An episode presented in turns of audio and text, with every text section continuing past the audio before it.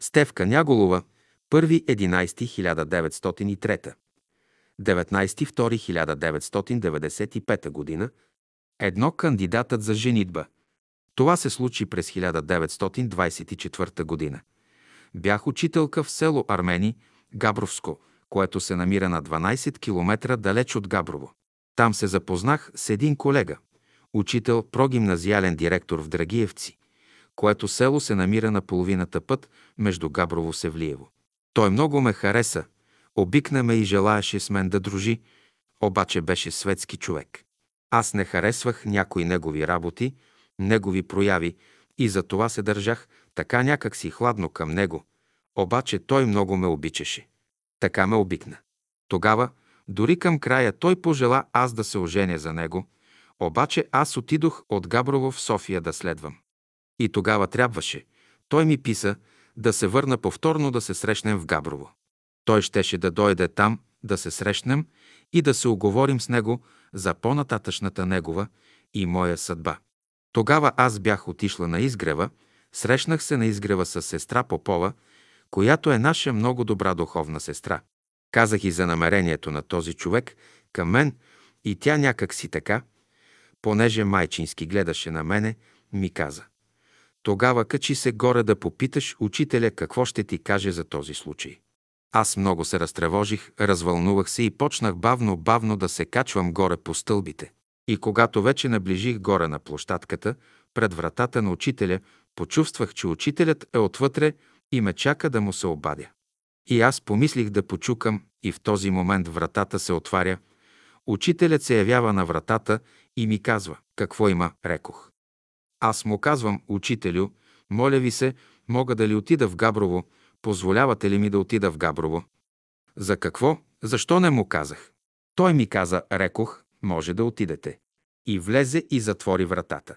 И аз почнах да слизам надолу по стълбите и когато вече наближих към средата на стълбите, почувствах едно силно прерязване около слънчевия възел и така слязох долу и отидох при сестра Попова. Тя ме попита, какво ти каза? Каза ли на учителя? Казах му, той какво ти отговори? Той ми отговори, че може, рекох да отидете в Габрово. Обаче сестра, като слизам надолу, почувствах едно остро прерязване като с нож през слънчевия възел. И това като че ли ме отдели от тази случка по-нататък. И тя каза, да, сестра, той, учителят не ти е позволил да отидеш в Габрово. Не ти позволява. И ти ще изпълниш и ще послушаш, че няма да отидеш. И аз тогава изпълних това, което трябваше да изпълня. Повече не отидох в Габрово и не се срещнах с този човек, с кандидатът за женитба. Две гайдата. Това тази случка се случи към 1908 година. Аз живеех с моите родители в Бургас. По той време учителят обикаляше България по своята най-ранна дейност, духовна дейност и държеше френологически сказки, като измерваше главите на българина и черепа им. Той посещаваше много градове в България, но същевременно дойде и в Бургас. Моята майка Величка Стойчева беше една от първите ученички на учителя. Тя по негово нареждане ходеше като в Сливен и други градове и държеше беседи по поръка на учителя. Освен това, тя събираше в нашия дом на женско събрание сестрите в четвъртък, като държеше беседа между тях. Освен това, тя събираше малките дечица в нашия дом и аз с тях им разказваше духовни приказки. Все едно, че идваше Господ у дома. В нашия дом вечер се събираха почти всички братя и сестри от Бургас, като майка ми и баща ми приготвяха разкошна божествена трапеза. На нея присъстваше учителя и много братя и сестри, на които той държеше беседа. Нашата къща беше голяма, с четири големи стаи. Помежду един грамаден салон, към сто стола събираше. Там ставаха женските събрания и детските събрания, които се ръководеха от моята майка. А долу под нас, точно под нашата стая, беше кръчма. Една вечер, когато учителят беше на трапезата и много братя и сестри бяха също на трапезата, в кръчмата долу, която бе в приземния етаж на къщата, влезе един гайдар, поръча си вино там, ракия и започна да свири с гайдата. Понеже къщата ни беше паянтова, свирането горе се чуваше и безпокоеше духовната работа на учителя. Тогава майка ми излезе отвън и извика тайно баща ми, Коста, иди долу да кажеш на кръчмаря да го махне този гайдар навън. И баща ми слиза долу и казал му, абе горе имаме гости, моля ти си изкарай го навън този гайдар, да не ни смущава, защото горе много се чува. Той казал, разбирам, господин Стойчев, но той ми е редовен клиент и не мога да го изгоня. Баща ми се качва горе в къщи, казва на майка ми. Тя е много смутена. След малко този гайдар продължава, надува, надува, гайдата писука и тя втори път изпраща баща ми, пак без знанието на учителя, за да каже пак на кръчмаря, да го изгони навън. И оня пак, като слиза баща ми, кръчмаря му казва, не мога да го изгоня, защото той е клиент. Баща ми се качва втори път горе. Всичко това става тайно. Без знанието на учителя. Тогава учителят, както стоял на стола и се хранал, казал пред всички присъстващи на масата, искате ли да накарам гайдата да спре да свири? В този момент гайдаря надул до крайност гайдата и както надувал гайдата, тя изведнъж казала така пиу-у-у и се спукала. Тогава всички горе чули виковете на гайдаря, който казвал и псувал, и викал и крещял. Толкова години е имам аз таз гайда и до сега не можа да се продане, а сега се пукна. В той време учителя взима кърпичката си, слага я на устата си и почва да се киска. Кис, кис, кис, кис. И всички се засмели. Братя и сестри на това, което учителят е извършил. Отихнала цялата къща наедно с кръчмата и си провели събранието. Значи той с мисълта си пробил гайдата. Та има сили, които съдействуват, но има и такива, които противодействуват, но Бог превръща всичко на добро. Три змията. На много от възрастните приятели е известно, че на 12 май 1936 г. бе нанесен побой на учителя от двама платени агента. На 1.7.1936 г. брат Лулчев с група от 10 души братя и моят съпруг Крум беше с тях. Отидоха да построят лагера на братството, палатките на братята и сестрите на седемте рилски езера на Рила. На 10.7.1936 г. петък сутрин с автобус тръгва учителят с голяма група братя и сестри. И аз бях с него заедно с двете деца – Светозар и Костадин. Направи ми впечатление, че още в автобуса учителят ме изгледа някак си строго, което нещо малко ме смути и си казах, навярно не трябваше да пътувам с тия две малки деца. По онова време, понеже пътя не беше хубав както сега, автобусът можеше да ни закара до горския дом. Там слязохме всички и поехме пътя пеш нататък. Като стигнахме някъде около мястото, където е сега хижа Вада, ни посрещнаха братята – тия от първите, които бяха тръгнали на 1 юли. Те бяха слезли, за да ни посрещнат и да ни помогнат при качването. Моят другар Крум беше между тях. Всички извадихме от приготвената за път храна, насядахме на тревата и се наобядвахме. След това сложихме по някоя дреха на едно място, върху които да може да полегне за малко време учителят и да почине. През време на почивката забелязах, че учителят ме гледаше много строго. И аз си казах, дали не трябваше да пътувам днес с тях, защото не бях го попитала. Скоро ние с Крум и децата ни, с сестра Попова и Невена Неделчева и други сестри тръгнахме да вървим бавно напред, а учителят остана още да си почива с група братя и сестри. Повървяхме около един час и аз се отбих с Косю в гората, за да се изпише. Той не искаше да отива там между две дървета и висока трева. Изведнъж, като държах детето, аз изпищях. Ухапа ме нещо, като с нож отзад ме преряза на десния крак долу до петата. Обърнах се и видях змия пепелянка с черен зиг зак на гърба. Тогава казах на другите, които бяха с мене. Змия ме ухапа. Сестра Попова и Невенка изцедиха кръвта на десния крак отзад близо до петата, бинтоваха крака и пак тръгнахме, но аз почнах да чувствам, че отслабвам и се подувам. Тогава казах на Крум да спре, да си почина малко до един камък надясно. А Крум по пътя се молеше за мене. Явиха се облачета, слънцето се скриваше и пак се показваше и с облаците. В това време учителят вече е бил тръгнал бавно с групата към Вада. Трябва да подчертая, че в този момент здравословното състояние на учителя беше много тежко поради ударът, който му е бил нанесен в главата с тъпо оръжие през юли същата година. От това той получи парализа на ръката и крака си и затруднен говор. Това наложи той да прекъсне държането на беседите и не участваше в паневритмията.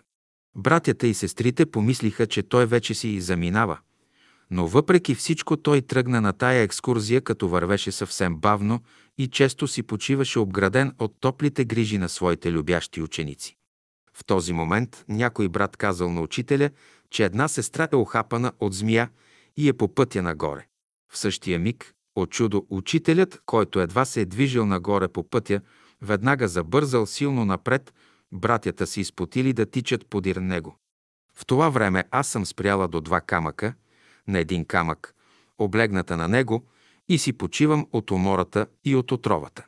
Така както си стоях, изведнъж почувствах между двете вежди голяма сила, насочена към мен. Учителят идваше към мен с голяма сила и мощ, и аз почувствах идването му. Казах, Кроме, учителят идва. И действително скоро учителят дойде и се тръщна до мене от лявата ми страна на другия камък. Братята го питаха, учителю, искате ли вода от термоса? А учителят тогава им каза, дайте на нея, рекох. Учителят ми посочва с пръсти, идете нататък и се опитай да повърнеш. Подават ми една чаша топла вода и аз я изпих.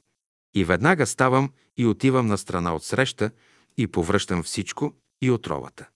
Връщам се отново при учителя, а той ми казва «Идете», рекох още веднъж и повърнете. Отивам пак и каквото е останало го повърнах и се връщам. Облегчена се почувствах. Тогава учителят с групата тръгнаха да вървят към Вада, като оставиха един брат да ми помага. С тях беше и брат Лулчев, и той ми каза, че ще ми прати кон през нощта, да се кача на него и да отидем с Крум и децата на Рилския бивак на второто езеро. И ние с Крум и децата тръгнахме полека към Вада. Аз вървях много бавно по пътя, много наблизо лягах и си почивах и същевременно се унасях, понеже не виждах почти.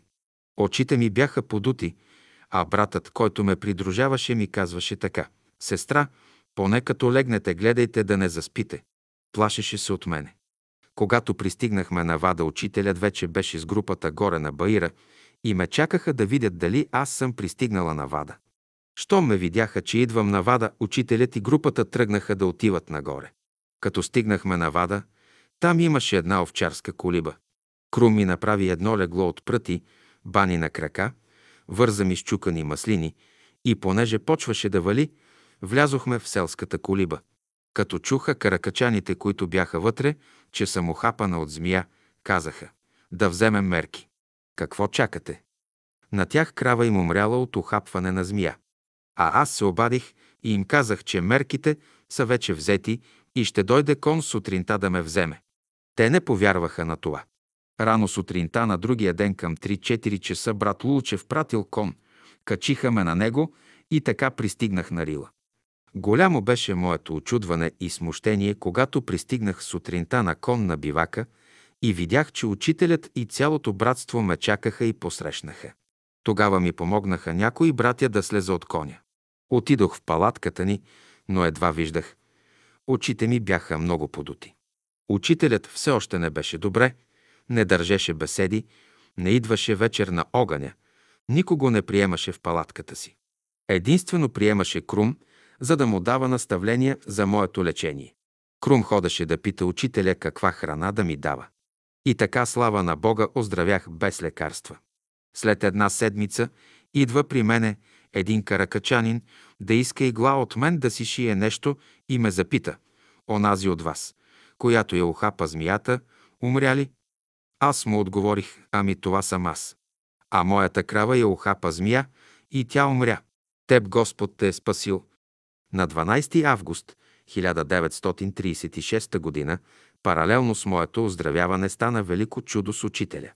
Неговото здравословно състояние се подобри значително.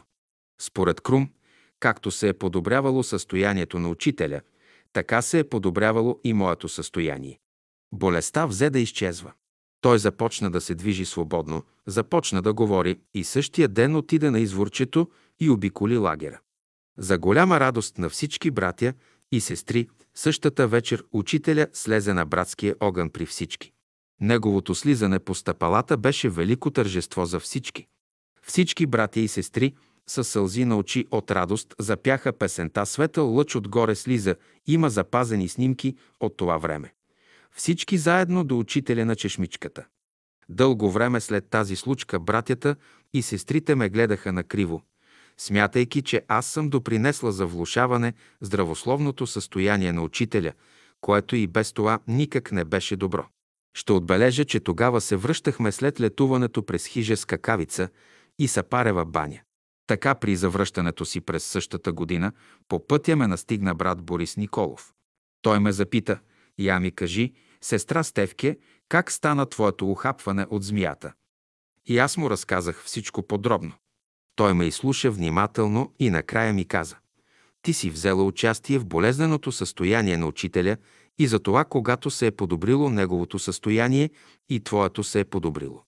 И наистина в денят, когато учителят отиде до чешмичката и след като се върна вечерта, слезе при огнището и всички плачеха от радост и му целуваха ръка, и аз бях също добре. И чак сега ми стана ясно, защо учителят ме гледаше толкова строго, когато тръгвахме за Рила. Той ме подготвяше за изпита, който имах да мина по пътя за Рила. Върнахме се в София на 13 август 1936 г. в четвъртък, заедно с синовете ми. Светозар беше на 4 години и 23 дни, а Косю на 2 години и половина. Четири оздравяването на брат Неделчо. Брат Неделчо, който посещава често учителя, един от неговите ученици, един ден отново се разболял и почувствал остри болки в стомаха си. Отива при учителя и казва «Учителю, нещо съм много болен, имам страшни болки в стомаха». Учителят казал «Брат, рекох, утре сутринта в 10 часа се пригответе за екскурзия». Ама как, учителю, аз съм толкова болен, толкова сме боли. Рекох 10 часа, бъдете точен. Пригответе си раничката на другата сутрин, разбира се, брат Неделчо, в 10 часа. Превиващ се от болка, с раничка на гърба очаква учителя за екскурзията. Кога поглежда учителя, поканил само него и още три съвсем възрастни сестри. Една от друга по-възрастни и те ще вървят на екскурзия, всички заедно. Неделчо, учителят и тия три възрастни сестри, тръгнали за екскурзията, вървят бавно, едвам, едвам, сестрите пъхтят, Неделчо пъхти, болки в стомаха и едва върви. Вървят нагоре, учителят бърза и те щат не щат бързат. Сестрите си изпотили. Започнали, едната свалила раницата, кой ще грабне раницата. Няма друг кавалер, освен Неделчо. Неделчо, рекох, вземете раницата на сестрата, тя не може да върви, грабва Неделчо върху своята раница и раницата на едната сестра, продължава, той едва се влачи, тътри. В това време другата сестра се изпотила, свалила палтото. Кой ще вземе палтото на сестрата? Няма друг кавалер. Разбира се, брат Неделчо. Грабва Неделчо палтото на втората. След малко хоп и багажа на третата, натоварил се като магаре, вървят нагоре. Пахти брат Неделчо и тука болки в корема силни и едвам върви. Учителят бърза, не може да го стигнеш. Стигнали най-после на бивака. Ох, отдъхнал си Неделчо. Сега ще почива. Какво ще почива? Кой ще запали огъня? Кой ще свари чай да пият всички и учителя? Няма друг кавалер. Разбира се, брат Неделчо. Тръгва той да търси, събира дървета, запалва огъня, сварява чая. Таман сварява чая, кипва чая, изпиват го чая и той решава вече, ще почива туй онуи. То в този момент се явява една буря, едно течение, един вятър, хвърква шапката на учителя, бяга шапката. Кой ще гони шапката, тия възрастни сестри не могат. Разбира се, брат Неделчо. Той е кавалера в групата. Търчи брат Неделчо подир шапката, хваща шапката, връща я, поднася я на учителя. И си казал, ох, вече най-после малко да си почина, да си отдъхна. Изведнъж учителят става и като се забързва и казал бързо, бързо, Тръгваме веднага. Веднага тръгваме. Идва буря. Идва дъжд. Той още запахтян, както е, грабва багажа и тръгва надолу. Търчат надолу бързо, че идва буря. Той търчи, те след него. Стигат и той вкъщи ни жив, ни умрял. Преуморен, ляга, заспива на сутринта, като се събужда ни болки в стомаха, ни нищо, оздравял напълно. Огледал се жив и здрав. Отишъл при учителя да благодари. Е, рекох, болен здрав носи. Духът е, който дава живот, и се усмихнали двамата. Пет вакцинирането на Величка. Това се случи през 1943 година. Нашата дъщеря Величка беше на две годинки и трябваше да я вакцинираме. Но аз не исках да я вакцинирам, тъй като учителят не препоръчваше вакцинациите и инжекциите. Отидох с нея да питам учителя какво да правя. Ако не я вакцинираме, глобата беше голяма. Учителят ми каза, рекох, не я вакцинирай, а за глобата ще се нареди. И тъй направих, както ми каза учителят. Не вакцинирах дъщеря си Величка и след това не получихме и никаква глоба. Един ден Крум срещнал в града Георги, сестриния си син. Той работеше в общината и му казал на Крум, ти знаеш ли какво направих, Войчо? При мене имаше една заповед да те глобят с 400 лева, защото не си вакцинирал дъщеря си, но аз късах и унищожих заповедта. Тогава Крум разбрал думите на учителя «Не вакцинирайте детето, а за глобата ще се нареди шест бащинска грижа». Аз бях младо момиче и една година заедно с учителя и братството през лятото отидохме на Рила, на второто езеро. Учителят, заедно с група братя и сестри бяха открили едно изворче, недалеч от нашия бивак. Учителят казал, че то не е било открито от 3000 години.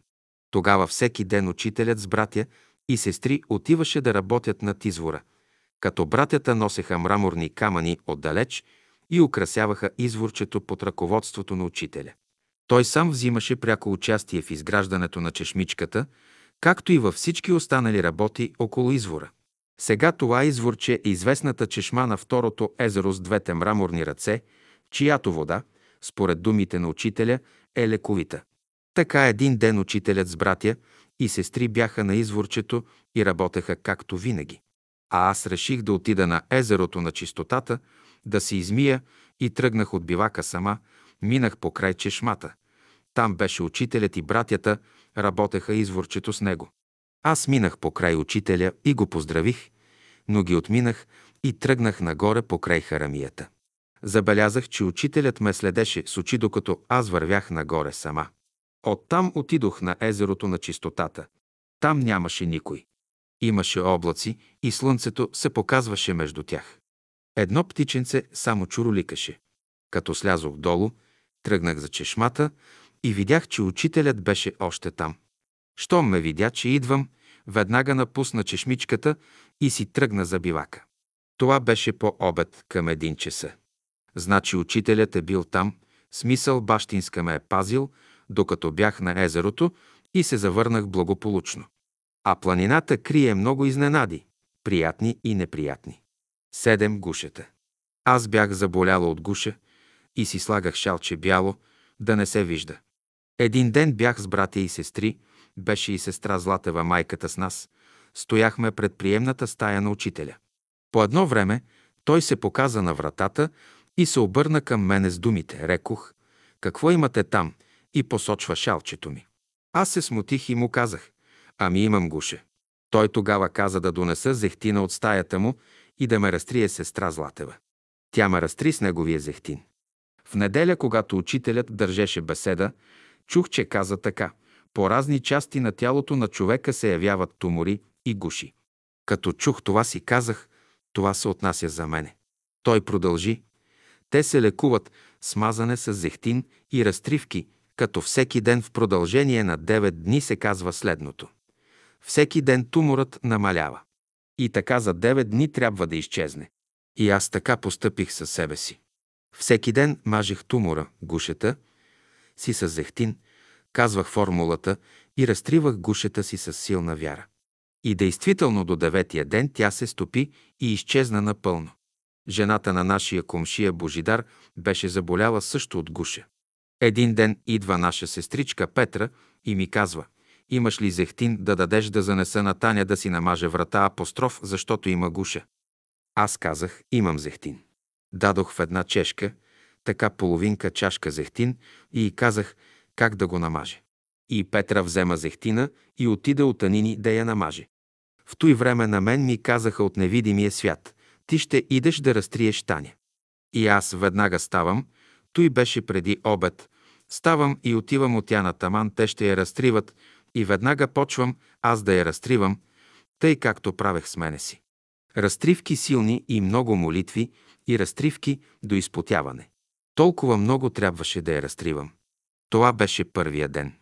После продължих втория ден, третия ден и усилвах разтривките, около половин час си я разтривах и докато дойде деветия ден гушата й се стопи и нищо не остана от нея. Като лекувах Таня, аз всеки ден като я разтривах и казвах формулата на учителя, че гушата й намалява. Така постъпвах всеки ден, докато дойде деветия ден, в който абсолютно изчезна нейната гуша. Тя беше много голяма. Лекарите останали очудени от нейното тъй бързо оздравяване. Тя беше пила йод според техните препоръки и приеха, че се излекувала от йода. А моята гуша от какво оздравя? Осем отравяне. Аз бях сготвила спанак в Бакарен тиган. Бях студентка и ми дойде на гости колежка също студентка. Ядохме с нея за обед, а останалото не го махнах от тигана, а го оставих там и вечерта го изядох. През нощта почувствах, че съм се отровила от тая храна. Повръщах черно и бях много зле. Сутринта болно отидох при учителя на изгрева. Бях почерняла цялата от окисление, бакър. Аз живеех в града в наши роднини. Помня, занесох му вестници и питка. Учителят се показа на вратата, взе ги, но аз не му казах, че съм болна, тъй като не обичах да го безпокоя. И тръгнах си, но още не бях излязла навън от двора до къщичката на Балтова. Паднах, стана ми лошо и припаднах. Колко съм лежала, не зная. След малко станах, огледах се и видях, че никой няма. Казах си, никой не ме видя, като паднах и си отидох у дома. Повръщах още, но усетих, че състоянието ми се подобрява. Учителят, който виждаше всичко, беше видял моето тежко отравяне и ми помогна със своята силна мисъл да оздравея. Макар, че аз не му казах нищо за болестта си, той беше разбрал моето тежко положение и ме спаси по невидим начин.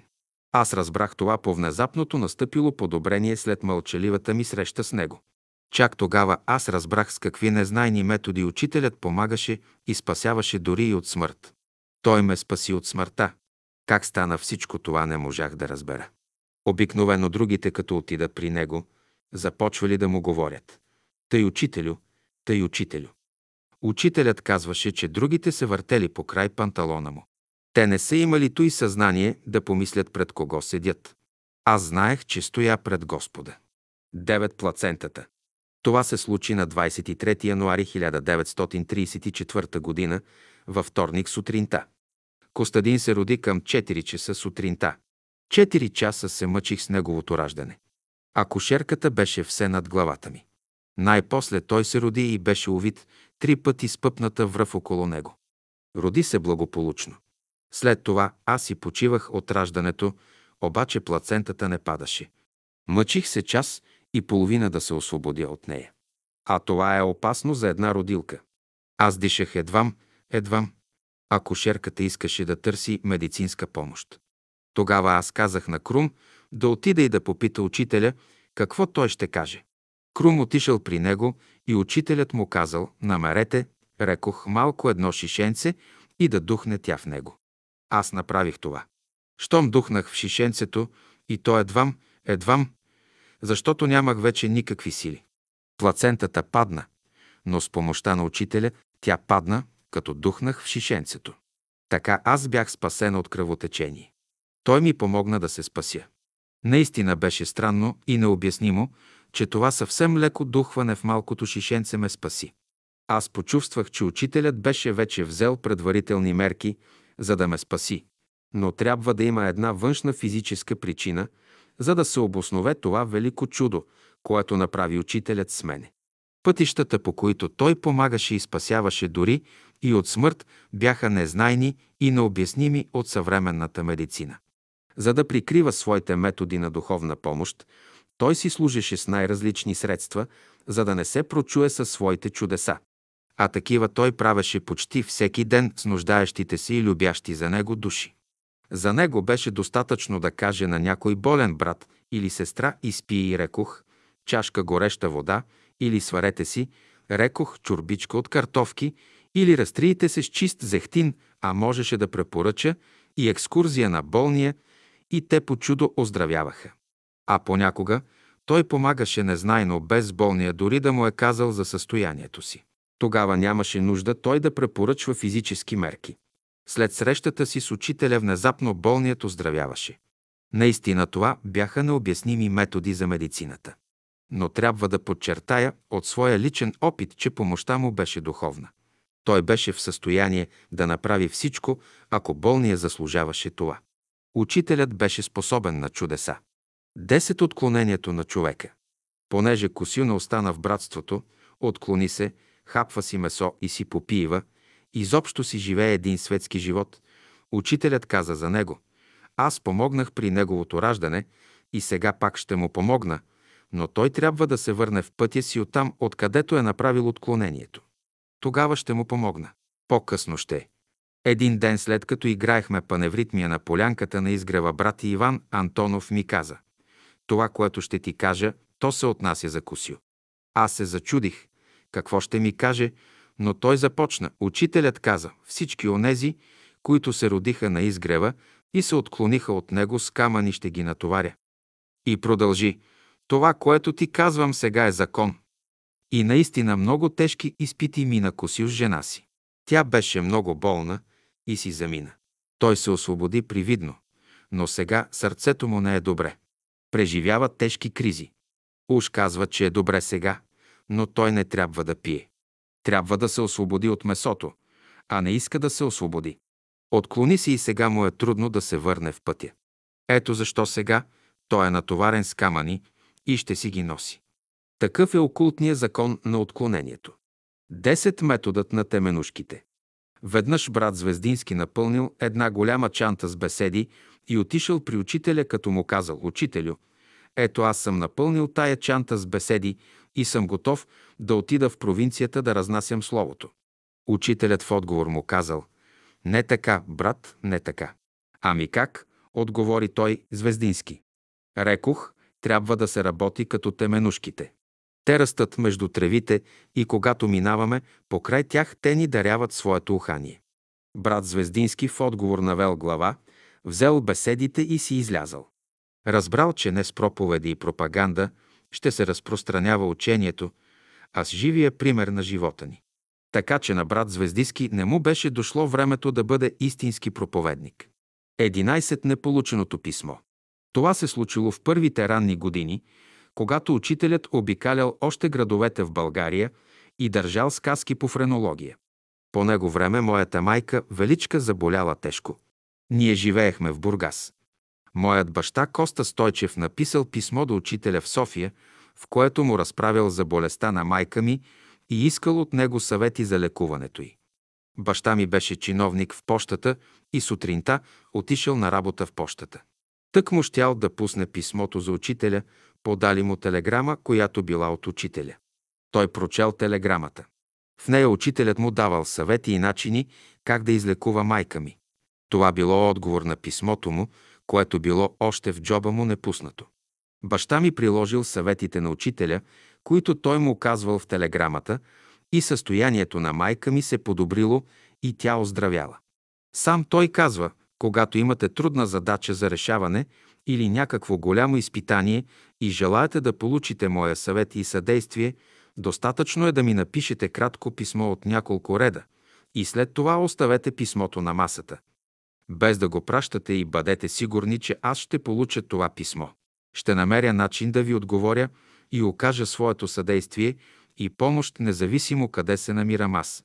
Има много такива факти и примери от живота на учителя, които говорят за неговите възможности на велик, посветен и на учител, който е свързан с Бога, с космоса и за когото всичко е възможно. Той не се намесва, когато някой ще придобие някаква опитност. За него нямаше нищо скрито под слънцето. Той виждаше и чуваше всичко, което ставаше по земята. Той долавяше мислите и копнежите на всяка душа и на всички помагаше по невидими пътища. Окото на учителя беше будно за всички страдания, нещастия и радости на хората. Той проникваше целия човешки живот и го носеше в себе си. Той помагаше, за да внесе духовен импулс в техния живот. Учителят можеше да лекува неизлечимо болни, да възкресява даже и мъртви, защото той беше господар на живота и на смъртта и познаваше законите на живота. Имаше примери на лекуване на болни, граничещи със смъртта и на възкресението. Имаше всичко на изгрева. Тук бе мястото, където Духът Господен обитаваше. 12 планът за разрушаване на изгрева. Преди доста години, още по времето на учителя, съгласно благоустройствения план на Мусман, нашата къща на изгрева оставаше в центъра на два кръстосващи се пътя. Това налагаше тя да бъде разрушена. Ние бяхме много обезпокоени. През лятото един ден ние с моят другар мажехме къщата си. Целият ни багаж беше изнесен навън по двора и ние целите изцапани свар работехме. По едно време аз излизам на двора и поглеждам. На пътя пред къщата ни стои изправен учителят и гледа къщата. Аз се много смутих къде да го посрещна. Изтичах вътре и извиках смутено «Круме, тича и навън, учителят е дошъл при нас». Той изскочи бързо навън, без да обръща внимание на своя външен вид. Отидохме до учителя и тогава Крум му разказа за плана и бъдещата съдба на нашия дом.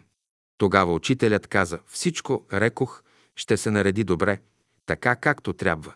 И той тръгна по пътя, като моя другар го изпрати.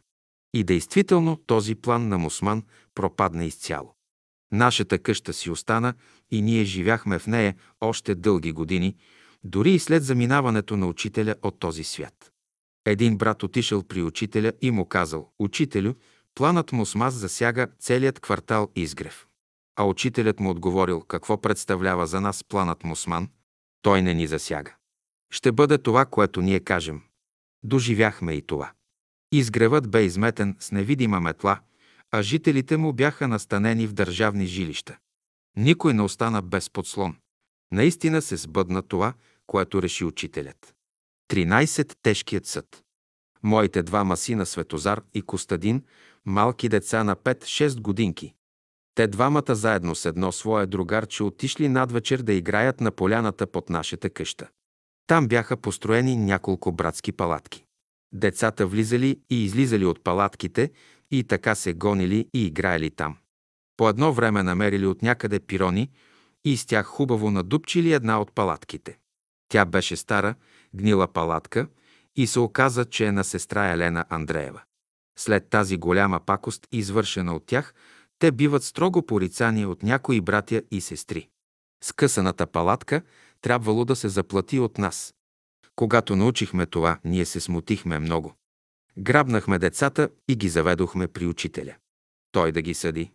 Учителят разговарял известно време с тях и им разказал някаква приказка, след което ги пуснал да си отидат, като им казал «Други път да не правите вече така».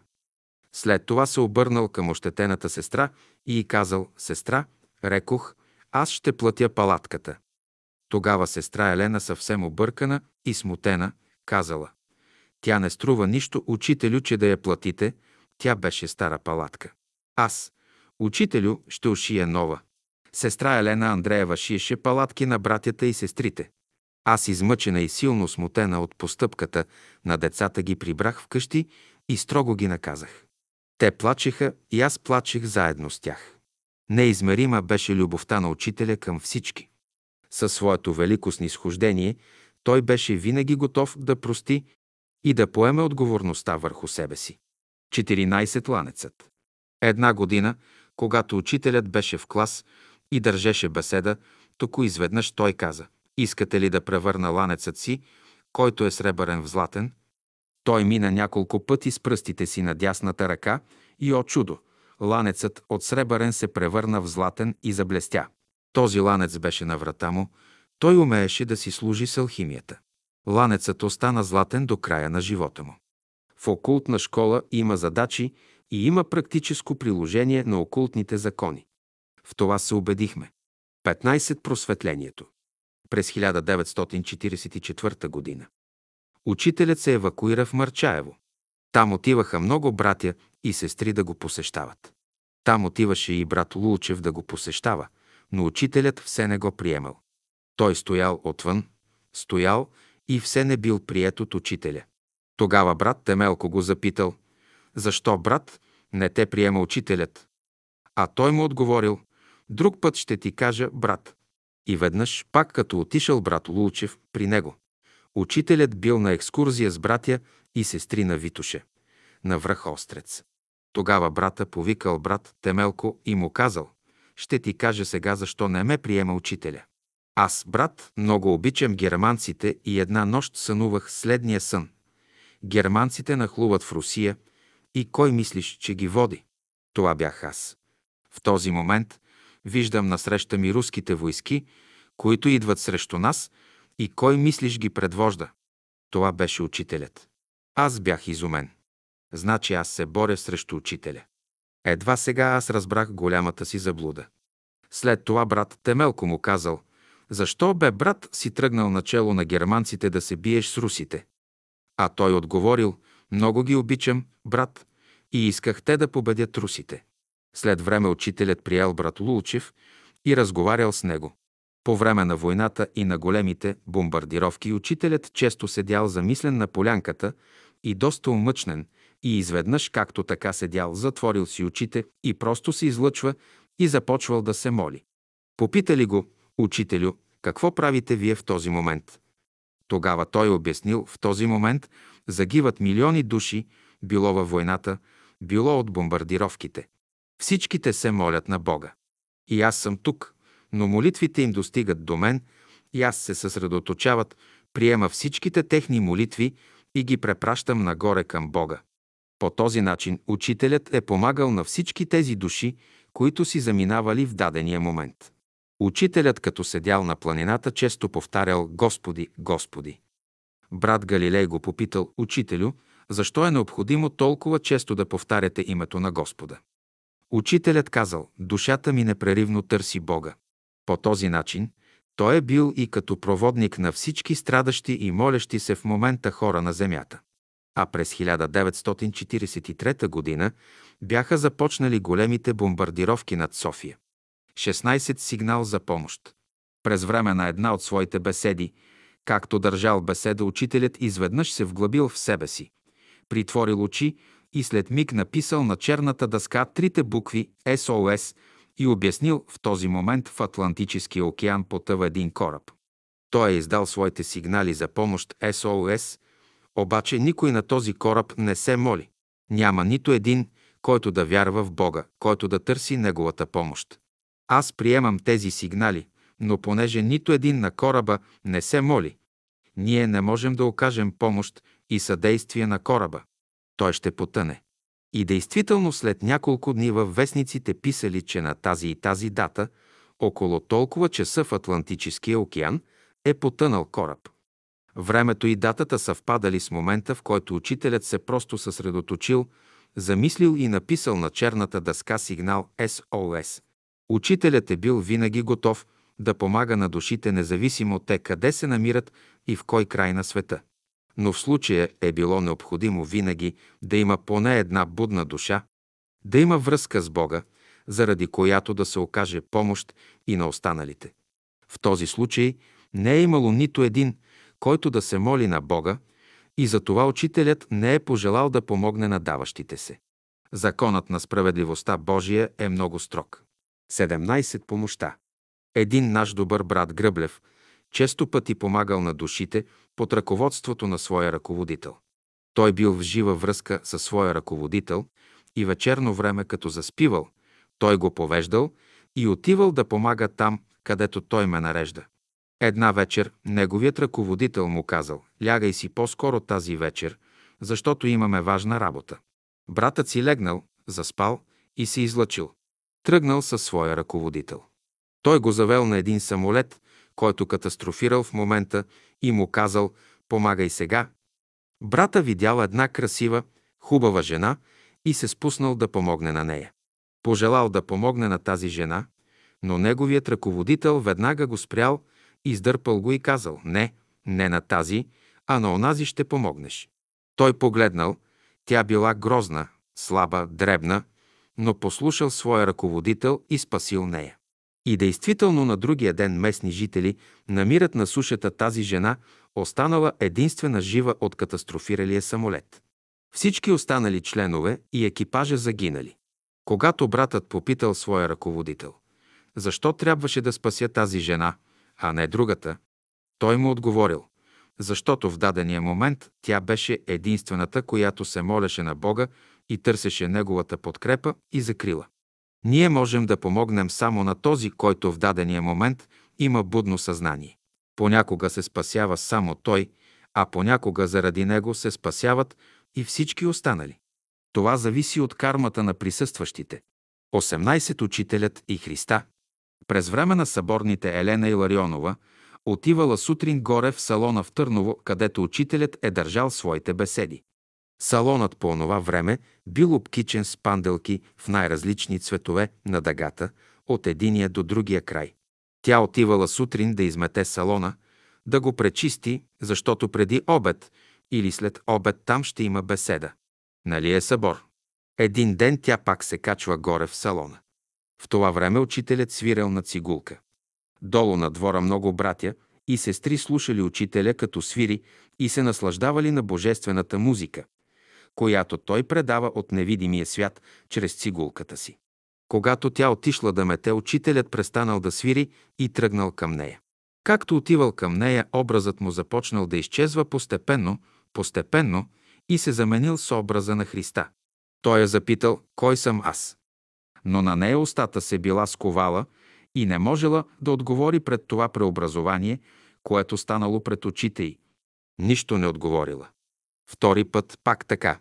Получил се образът на учителя и после изчезнал и пак се получил образа на Христа. Той отново я запитва, кой съм аз? Тя пак не можела да говори. И трети път пак се повторило това нещо. Образът на учителя отново изчезнал, за да се появи образа на Христа. Образът отново е запитал «Кой съм аз?» И пак изчезнал и се заменил с образа на учителя. И трите пъти сестра Иларионова не могла да отговори. Минал целият ден и вечерта, когато се прибирали вкъщи, а учителят нощувал у Иларионова, тя му казала «Учителю, аз разбрах, че в миналото вие сте били Христос». 19. Заминаването на учителя На 27 декември 1944 г. сутринта изпратих малкия си син Косю да купи нещо от магазина, който по него време беше зад салона. Отишъл Косю и купил каквото трябва от магазина и се връща. Това беше рано, около 7 и половина, 8 часа, и като идва ми казва, «Майко, ами ти знаеш ли, че учителят умря?» И го чакат братя и сестри, плачат и го чакат да възкръсне. Какво разправяш? Ама ето това ти казвам. Всички плачат и аз, както съм вкъщи, вземам палтото, а навън студ, страшен студ, беше когато си замина учителят. Обличам палтото и тичат към салона. А навън пред салона като цербер пази Иван Салонски, така наричахме брат Иван Антонов. Но учителят беше още в приемната стая. В момента, като пристигнах, Иван Антонов беше отишъл някъде и аз успях да вляза и видя учителя. Учителят беше така положен и главата му беше вързана с кърпа. Поклоних се и какво съм казала, не помня, но знам, че го видях заминал. Нямаше дишане, нямаше нищо. А сестра Савка беше някъде, не беше там или някъде нататък. И аз си отивам за вкъщи. В същото време в този голям студ братя и сестри изнасят всички столове от салона навън, на двора, защото учителят ще бъде положен там, в салона. По това време Георги Димитров беше в Москва. За да бъде погребан на изгрева е трябвало да се иска разрешение от Георги Димитров. Телеграмата била предадена, но чакали отговор. В същото време се била разразила такава силна буря, че връзката с Москва била прекъсната по телеграфа и минало доста време докато се възстанови. За кратко време връзката била възстановена, в което време се получило разрешението от Георги Димитров, че може да бъде погребан на изгрева. Веднага след това телеграфът отново спрял да работи. Но важното било, че телеграмата се получила и с това бил разрешен въпроса за местото, където да бъде погребан учителят. И тъй учителят си замина в сряда, а погребението бе извършено в неделя. А беше такъв студ, всичко беше сковано от студа. На мене лично по това време ми се дадоха от невидимия свят следните слова. Светлите разумни същества се интересуват от тебе, като помагат на всичко, което е добро по великата воля на Великия Миров, учител Благ. Ти и твоите деца с крум задачите си блестящо ги реши. Ти завърши един златен кръг в твоя живот с тях. Затова ти сега си освободена за винаги от такава голяма отговорност, никога за напред няма да раждаш. Слава на Бога, слава на Великия Миров, учител благ, слава на светлите разумни същества. За нашия поглед, казват те, няма скрито, покрито, той беше си заминал вече. Поклоних му се и казах или не казах нещо, нищо не помня. А той така, като че е заспал, вече не дишеше. Беше 7.30, а той в 6 и 30 часа си заминал. И аз оттам бързо излизам, докато го няма Иван Антонов, защото той постоянно пазеше, не пущаше никого, а пък аз отидох без да ми препятствува някой. Като излизам, виждам сестрите как плачат и изнасят столовете от салона навън. Между тях и Веса Жечева. А пък навън беше студ. И лед беше сковал всичко. После учителят го пренесли на местото, където седят стенографките, но аз не бях вече там. Аз си дойдох вкъщи, защото имам работа. Тия четири деца, това не е едно дете, имам грижи около тях. Всяка вечер отивахме в големия салон край учителя. Но нали не бива да се пали печка, без студено. Ние насядвахме на столовете, пеехме и се молехме. Спомням си, че един брат беше дошъл от някъде и свиреше на цитра, но не го познавах. Това беше всеки ден до събота. В неделя като че се пооткри небето. Разрешението го имахме, гроба беше изкопан и оставаше погребението на тялото на учителя. На поляната, на която играехме паневритмия, направиха три кръга, като носеха тялото на учителя, а ние вървяхме след него. Накрая спряха на местото, където беше изкопан гроба до лозичката. Братята бяха сложили дъски на дъното на гроба, върху които поставиха ковчега с тялото на учителя. Може би и отгоре имало дъски, не помня повече. Изминаха 45 години от тогава. Не беше ден, не беше два, цяла вечност. При един случай синът ми Любомир Няголов разказа следното. Учителят бил казал пред братя и сестри преди да си замине, че е необходимо да си замине, защото в противен случай можело да бъде ликвидиран от комунистите, което обстоятелство щяло да донесе едно ново 500 годишно робство на български народ. Защото робството ни под турците е резултат от това, че българите са преследвали и гонили богомилите от България. Е, може ли да умре един учител? Умира човекът. Но духът възкръсва. А учителят бе дух в сила и мощ и всичко бе обвито в любов. 20 Стевка Няголова и Величка Стойчева. Стевка разказва, родена съм в Бургас на 1 ноември 1903 г., нов стил в семейството на Величка и Коста Стойчеви. Ние живеехме в една гръцка голяма къща, в която най-долу беше кръчма, над нея нашата кухня и други помещения, а над тях един голям грамаден салон, от който се влизаше в четири стаи за живеене.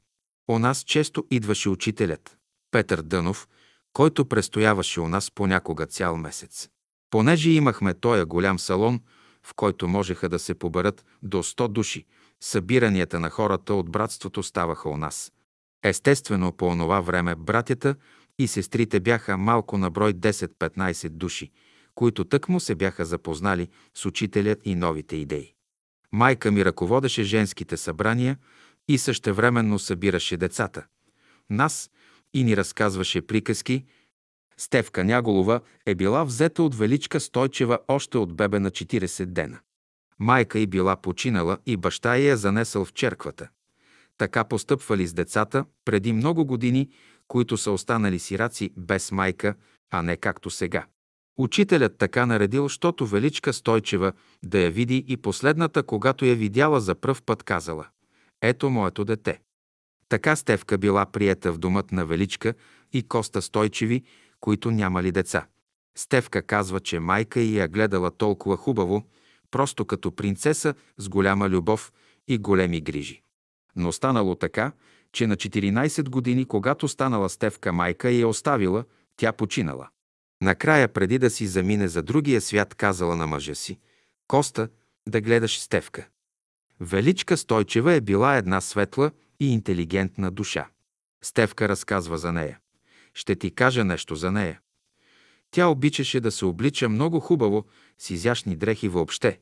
Величка дъщеря ми на нея прилича. Биваше семпло облечена, но красива. Ето ти един пример за нея. Веднъж тя беше облечена с домашната си рокля. Потропа се на вратата, тя слезе долу да отвори и види кой тропа. Като отворила вратата, тя не познала гостите, нито те я познали. Те запитали, тук ли живее Величка Стойчева? Тя отговорила, да, тук живее, но почакайте малко, аз ще отида да я извикам. А какво мислиш? Тя отива горе и се преоблича, слага си други дрехи и слиза долу да посрещне гостите. Можеш ли да си представиш?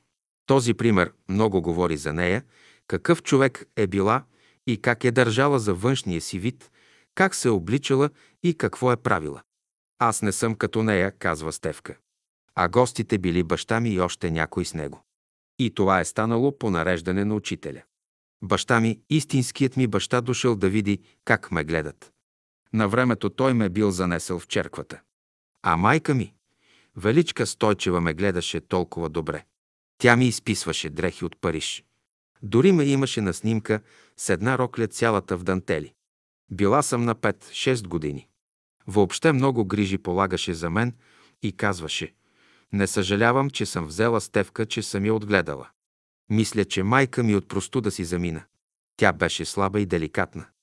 Когато си замина баща ми, Коста Стойчев е отишъл във Варна при учителя, който бил тогава интерниран във Варна през 1917 година и му казал за заминаването на майка ми, а учителят отговорил – използваха случая да я грабнат, когато мен ме няма.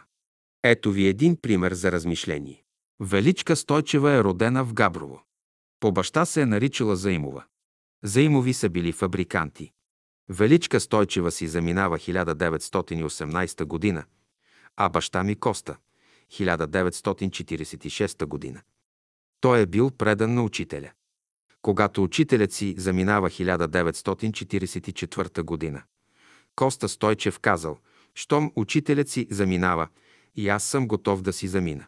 Запознанството на Величка и Костадин Стойчеви с учителя е станало вероятно, когато е обикалял България, като е изнасял сказки и изследвал главите на българите.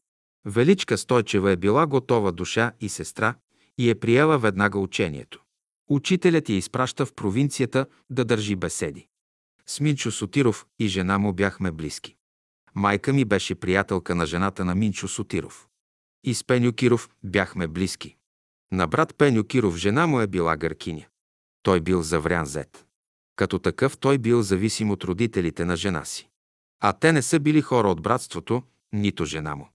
Ще ти разкажа един случай с Пеню Киров. Един ден се потропало на портата им. Брат Пеню отишъл да види кой е.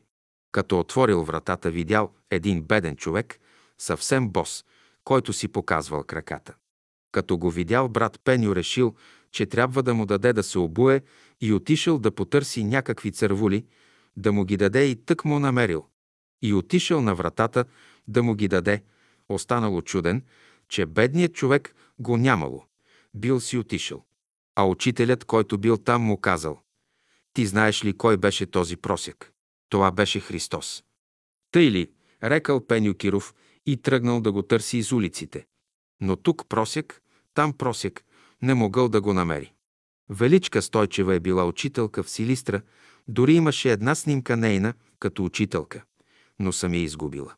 Тя е учителствувала преди да ме вземат от тях, а след това не е учителствувала. Останала е домакиня. Има запазена кореспонденция между учителя и Величка Стойчева, която съхранявам и пазя свято. София, 14 май 1990 г. Записала на магнетофонен запис, преписала, подготвила и редактирала Марийка Марашлиева.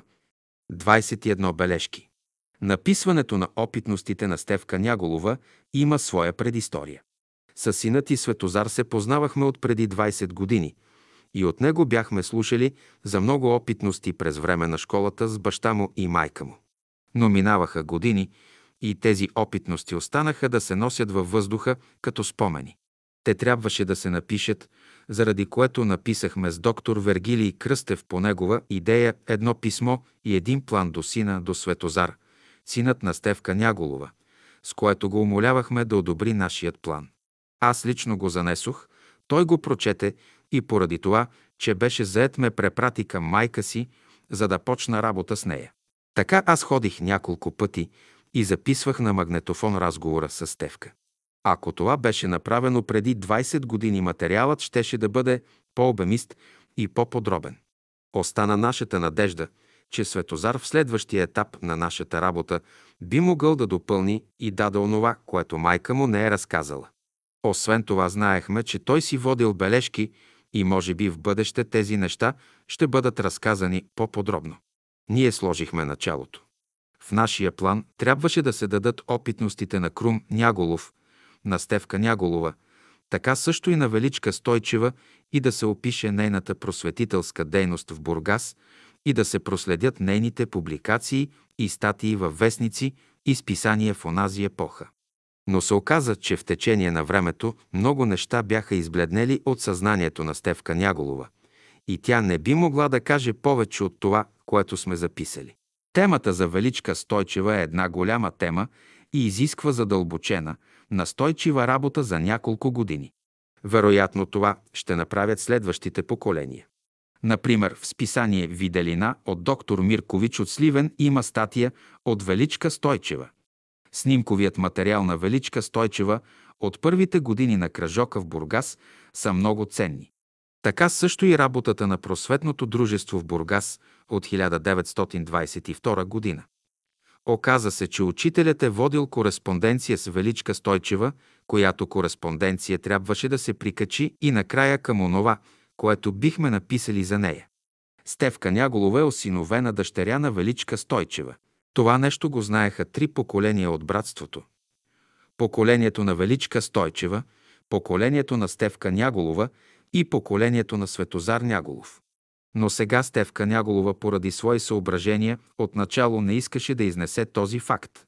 Смятаме, че истината трябва да бъде една и това е истината за Величка Стойчева, която се е жертвувала и е решила да реализира една идея от Словото на Учителя, а това е идеята за жертвата, която е първа проява на мировата любов и първата реализация на космичната обич.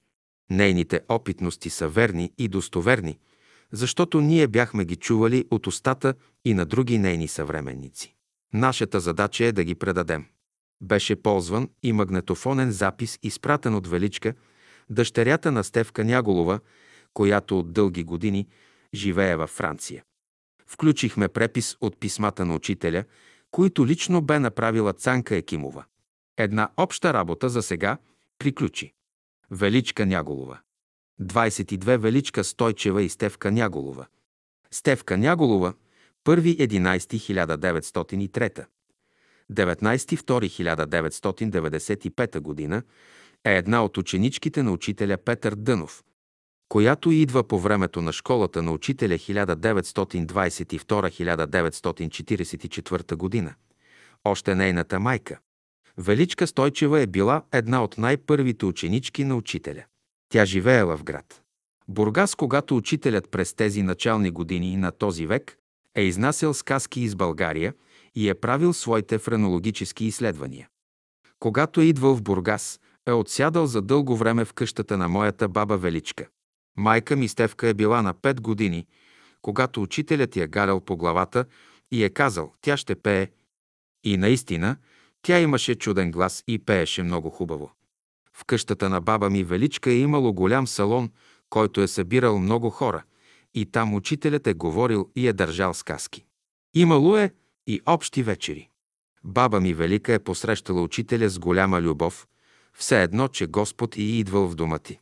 Заедно с дядо ми Костадин Стойчев са организирали приемите. Баба ми е била безкрайно предана на учителя. През 1917 година учителят е бил интерниран във Варна в хотел Лондон, когато баба ми Величка си заминава. Дядо ми Коста отива във Варна, за да съобщи тъжната новина на учителя. Той се показал горе на балкона и като научил казал те използваха случая, че аз съм затворен тука и грабнаха Величка. Майка ми Стевка на 14 години остава без майка. Когато учителят организира един от първите събори в град Търново, той изпраща покана на майка ми. Тя отива на събора и за нея започва нов съзнателен живот в служба на учителя и на Бога. Майка ми се оженва за Крум Няголов и има четири деца. Светозар, Костадин, Величка и Любомир. Ние сме изгревски деца, понеже сме родени на изгрева. Бях на три години и половина, когато си замина учителя. Макар, че бях толкова малко дете, така добре помня заминаването му. Майка ми ме заведе в салона. Всичко бе в бяло. Аз като видях учителя положен на леглото, много силно се развълнувах. Майка ми ми каза да му целуна ръка. Аз благоговеех пред него и не желаях да го безпокоя. Казах, той спи. Ще го събудя.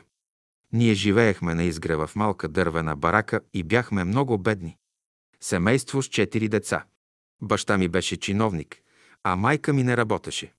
За братството ние бяхме бедните или стевка с многото деца. Малцина помогнаха на това отрудено семейство и ние бяхме за изпит на братството и на изгрева. Спомням си, след заминаването на учителя, когато се слагаха братски трапези по време на братските празници, то нас винаги слагаха на края на масата.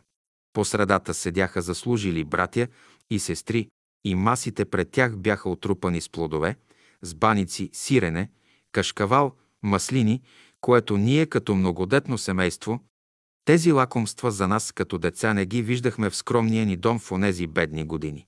Е, разбира се, за онези, които седяха на края на масата, също достигаше по нещо, но в нашите детски очи остана запечатано, че лакомствата и изобилието се слагат само пред заслужилите братя и сестри. Независимо от това, от нашата бедна къщичка успяха да излезнат трима инженери от четирите деца на майка ми. Спомням си, че майка ми разказваше, че веднъж брат ми Светозар, като деца си играели в двора и учителят се доближил до него и казал – как си излъга да дойдеш тук на земята? Така че днес брат ми Светозар избра пътя на ученичеството, докато другия ми брат Костадин предпочете света. А ние с брат ми Любомир оставаме верни на учителя през всички времена.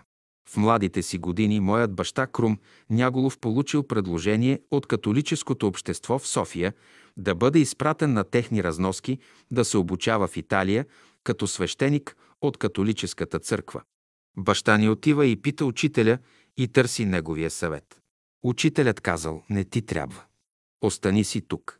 Баща ми разбрал, че учителят не му разрешава и остава в България. След 9 септември 1944 г., когато комунистите дойдоха на власт, едни от първите съдебни процеси бяха срещу свещеници от католическата църква в България. Те бяха изпратени в концлагерите и затворите и мнозина измряха там. Чак тогава баща ми оцени съвета на учителя, че ако бе отишъл в Италия, завършил и станал свещеник, то той трябваше да раздели от честа си с онези в концлагерите и затворите. Така бе спасен живота му благодарение на учителя и на неговото послушание към съветите му. Майка ми беше домакиня, грижеше се за многодетно семейство, но успя да издържи и видя всички свои деца да израстат и всеки да тръгне по своя път. Ще поднеса няколко стиха за нея и за Величка Стойчева. И ето стигнахме в храма, светилник мощен в небеса. И ангели небесни пеят. Възторжен химн на любовта. Ще идем ние да се срещнем с Учителя Велик на любовта. С песни святи ще прославим. Любимият и обичан наш баща. И толкова си ти щастлива, с ново тяло във вечността, и младост, сили в теб се вливат. В безсмъртие и вечна красота. Бележка на редактора. Настоящият материал бе подготвен от мен възоснова на два магнетофонни записа. Под мое давление Величка Няголова направи един запис от спомените на майка си. Другият запис бе направен през 1990 г. от Марийка Марашлиева, след като написахме писмо до Светозар, синът на Стевка. Няголова, която живееше при него. Той разреши, а Марийка осъществи записа. След време тя прехвърли на машинописен текст двата магнетофонни записа и той бе сглобен от мен с подходящи заглавия. И така бе реализиран един план от преди 30 години. Писмата на учителя Дънов до Величка Стойчева, които прилагаме са препис от Цанка Екимова, направени през 1972 година, когато я помолих да стори това след като и бе представен моят план. А Стевка Няголова се съгласи и й предаде писмата за препис. Сега ползваме това копие. Така че това е един общ труд от мнозина, но реализиран с помощта на няколко човека. Такъв е окултният закон на синархическата варига. Десетият член на варигата е длъжен да реализира идеята свалена от първия и член от невидимия свят. Десетият човек я реализира. Затова поместваме трите закона на синархическата варига на бяло братство, както и писмата на учителя до Величка и Костадин Стойчеви. Трите закона на веригата. Първо, люби Господа Бога Твоего с всичкото си сърце, с всичката си душа, с всичкия си ум, с всичката си сила. В него ще намериш Твоето здравие, Твоето щастие, Твоето блаженство. Второ, люби ближния си както себе си, в него ще намериш основите в Твоето подигане. Трето, бъди съвършен, както е Отец Твой съвършен. В него ще намериш връзките на вечния живот, извора на всичките блага. Все, що попросите в Мое име, аз ще го сторя. Не бой се, мало стадо. Отец ваш е благоволил да ви даде царство. Свещеният подпис. На когото трябва да се помогне, аз ще помогна и на всеки го едного ще се даде според вярата. Душата, която не се научила да очаква с радост и да приема всичко с вяра от Господа, има да учи и от своята опитност, и от тази на ближния си. 23 писма на учителя до Величка и Костадин Стойчеви. София. 27 х 1909 година. Любезна Величка Стойчева, получих писмото ви и ръкописа. Мислите изложени са добри. По въпросът за душата на жената. Ето що се казва. И създаде Бог човека по образу своему, по образу Божию създаде го. Мъжки и женски пол ги създаде. Тогава излиза човекът е цялото, а мъжът и жената това са двете лица на човекът по проявление, а по същност са едно.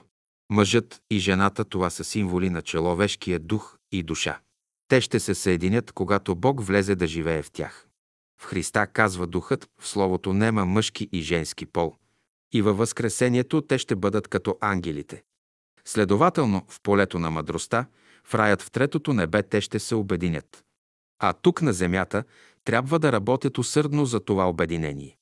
Духът, който ще ги обедини, той е божествената любов. Когато тая любов почне да действа в своята пълнота, тя ще роди исканите плодове. А любовта не дири своето си. Може да я четете. Винаги верен. Свещеният подпис.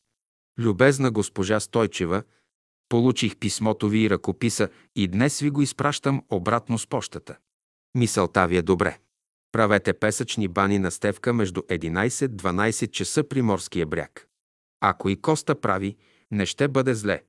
Нека си прави измивки отвън на стомаха, слабините и седалището със слънчева вода, да прави леки гимнастически упражнения плавно, да диша дълбоко, да отправи умът си нагоре към небето, да има вяра и упование в Господа и всичко ще се уреди за добро. Моя поздрав ваш Петър Константинов Дънов. София, 8.6.1911 година. Любезни Костадин Стойчев, получих писмото ви. Ако ви се отвори път, идете в Месемврия. Месемврия е добро място. Стига да идете. Аз ще ви посещавам, когато минавам през Бургас. Човек всякъде може да служи на Бога, стига да има добрата воля. Да се служи на Господа е приятно.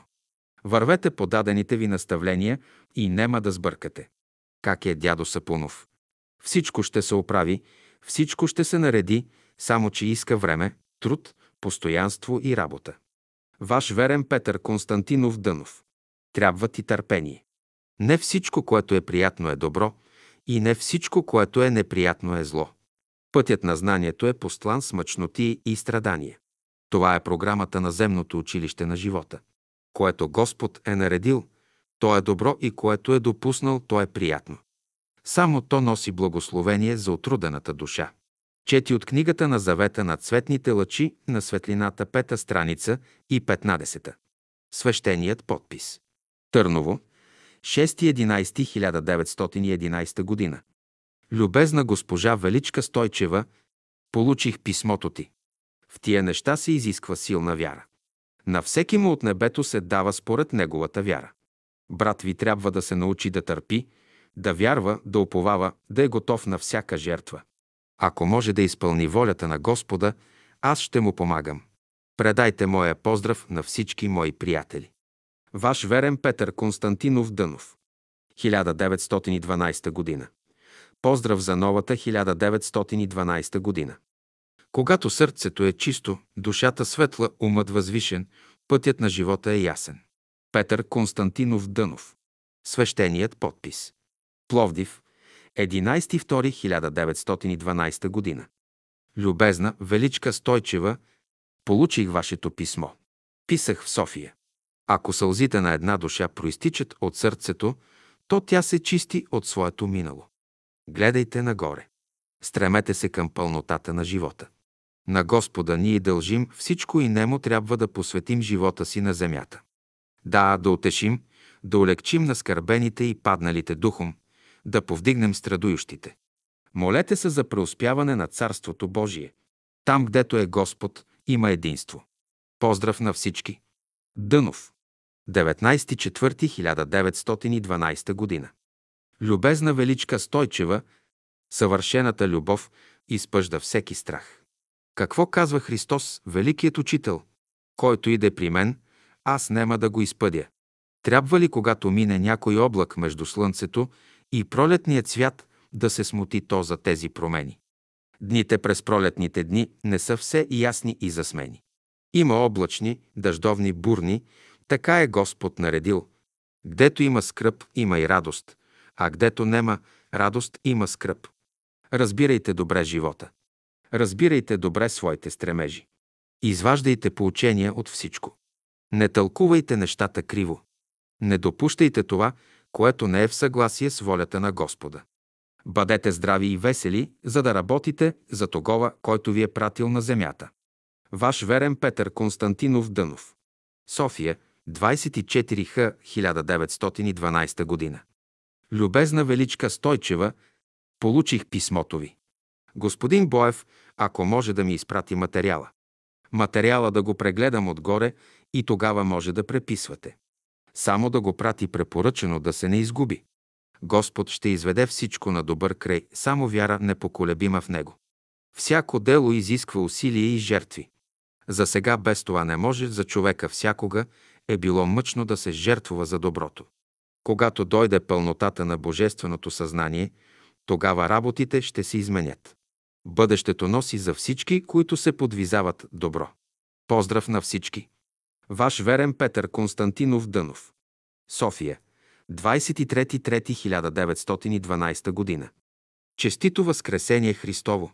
Да възкръсне Господ в сърцето ви, да просветне в ума ви, да се прослави в живота ви.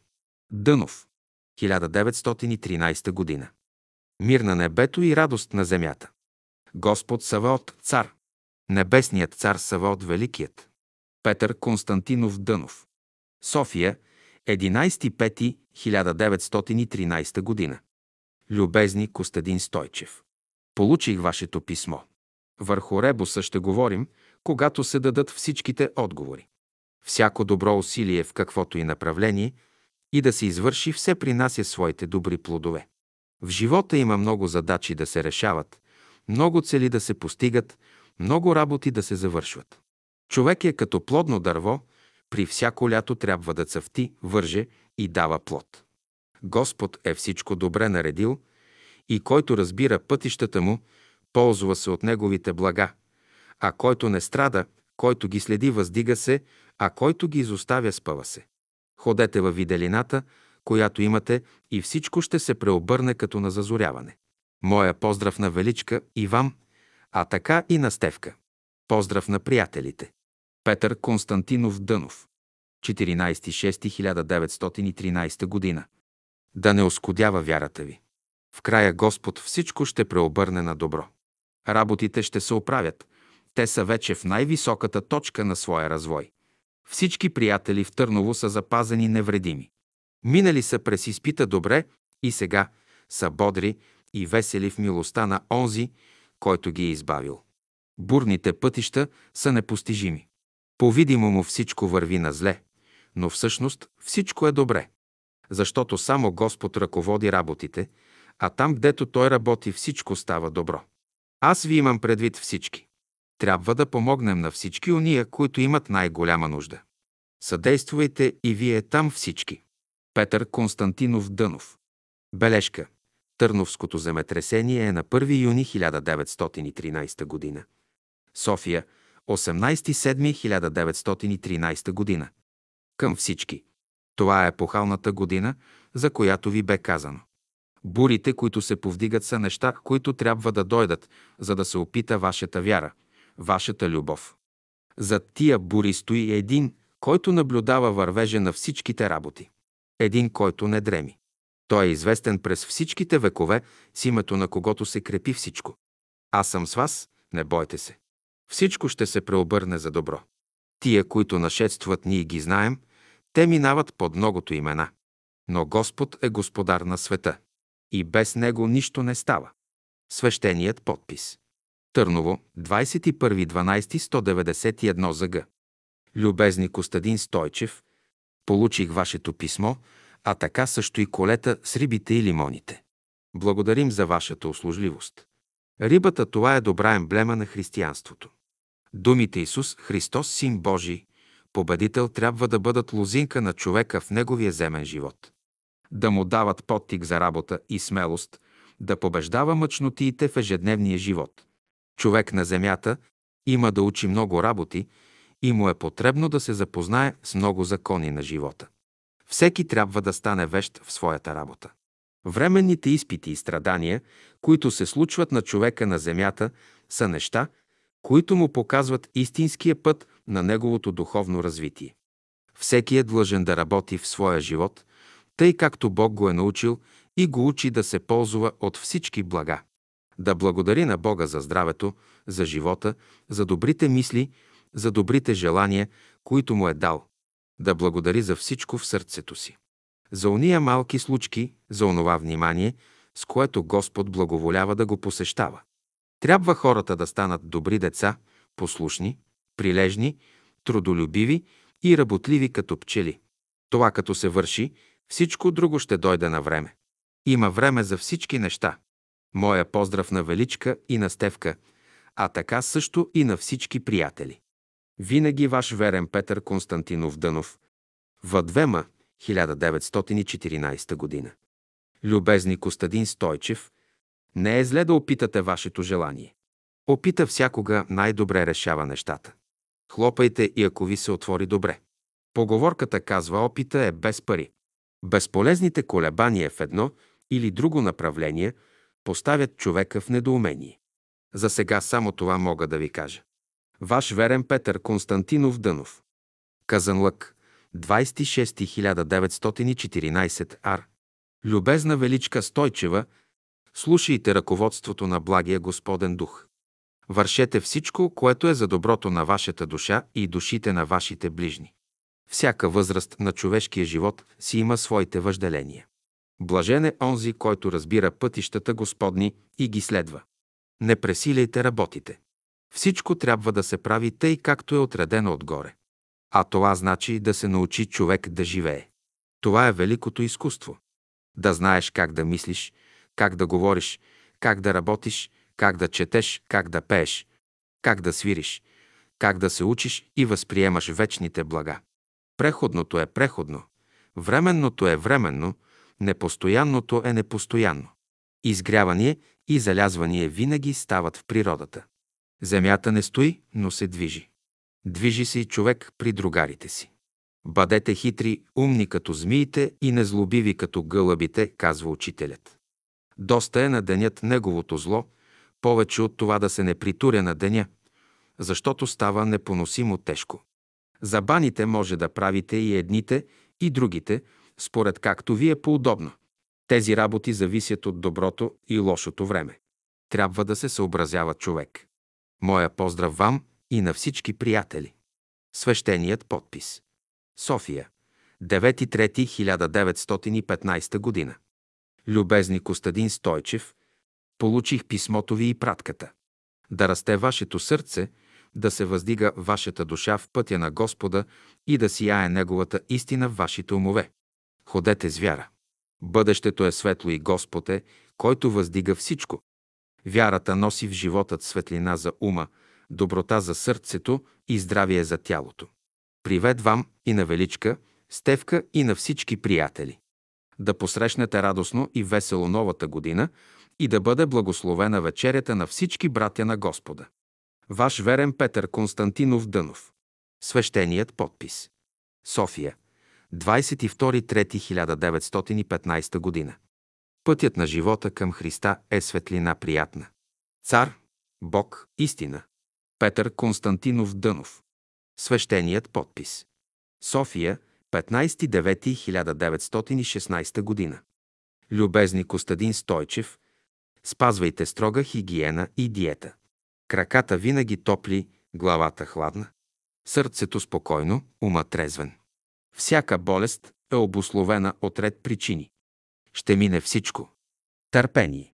Петър Константинов Дънов. Свещеният подпис. София. 25.3.1916 година. Любезна Величка Стойчева, в отговор на твоето писмо ще ви кажа следната мисъл. Дълги години трябва ученика на духовната наука да следва в Христовото училище, за да проумее вътрешния смисъл на живота. Живот – това е една приятна дума. Но той има много отношение. Той е както нотите на музиканта, трябва добър свирец да изпълни неговите положения. Някой път върви миньорната гама, някой път мажорната гама, друг път хроматическата. Който разбира музиката на живота, слави Господа, възпява немо в душата си, благодари, очаква и живота върви, и Бог благославя търпеливата и смирена душа. Поздрав на Коста. Ваш верен Петър Константинов Дънов. Свещеният подпис. София. 21.6.1916 година. Любезни Костадин Стойчев, получих вашето писмо. Промените в живота са една неизбежност. Случват се неща, които могат да изненадат и вещия в работите. Но всичко си върви в реда на ония закони, които Бог е създал. Те постоянно урегулират вътрешния вървеж. Често трябва да се отъй водата, за да се види, що има по дъното живота. Трябва да се дигне мъглата пред силния вятър, за да се разкрие хубавите гледки на живота. За сега така ще вървят всичките работи, за да се разкрият хубавите гледки на живота. За сега така ще вървят всички работи, докато се оправят. Поздравете, Величка!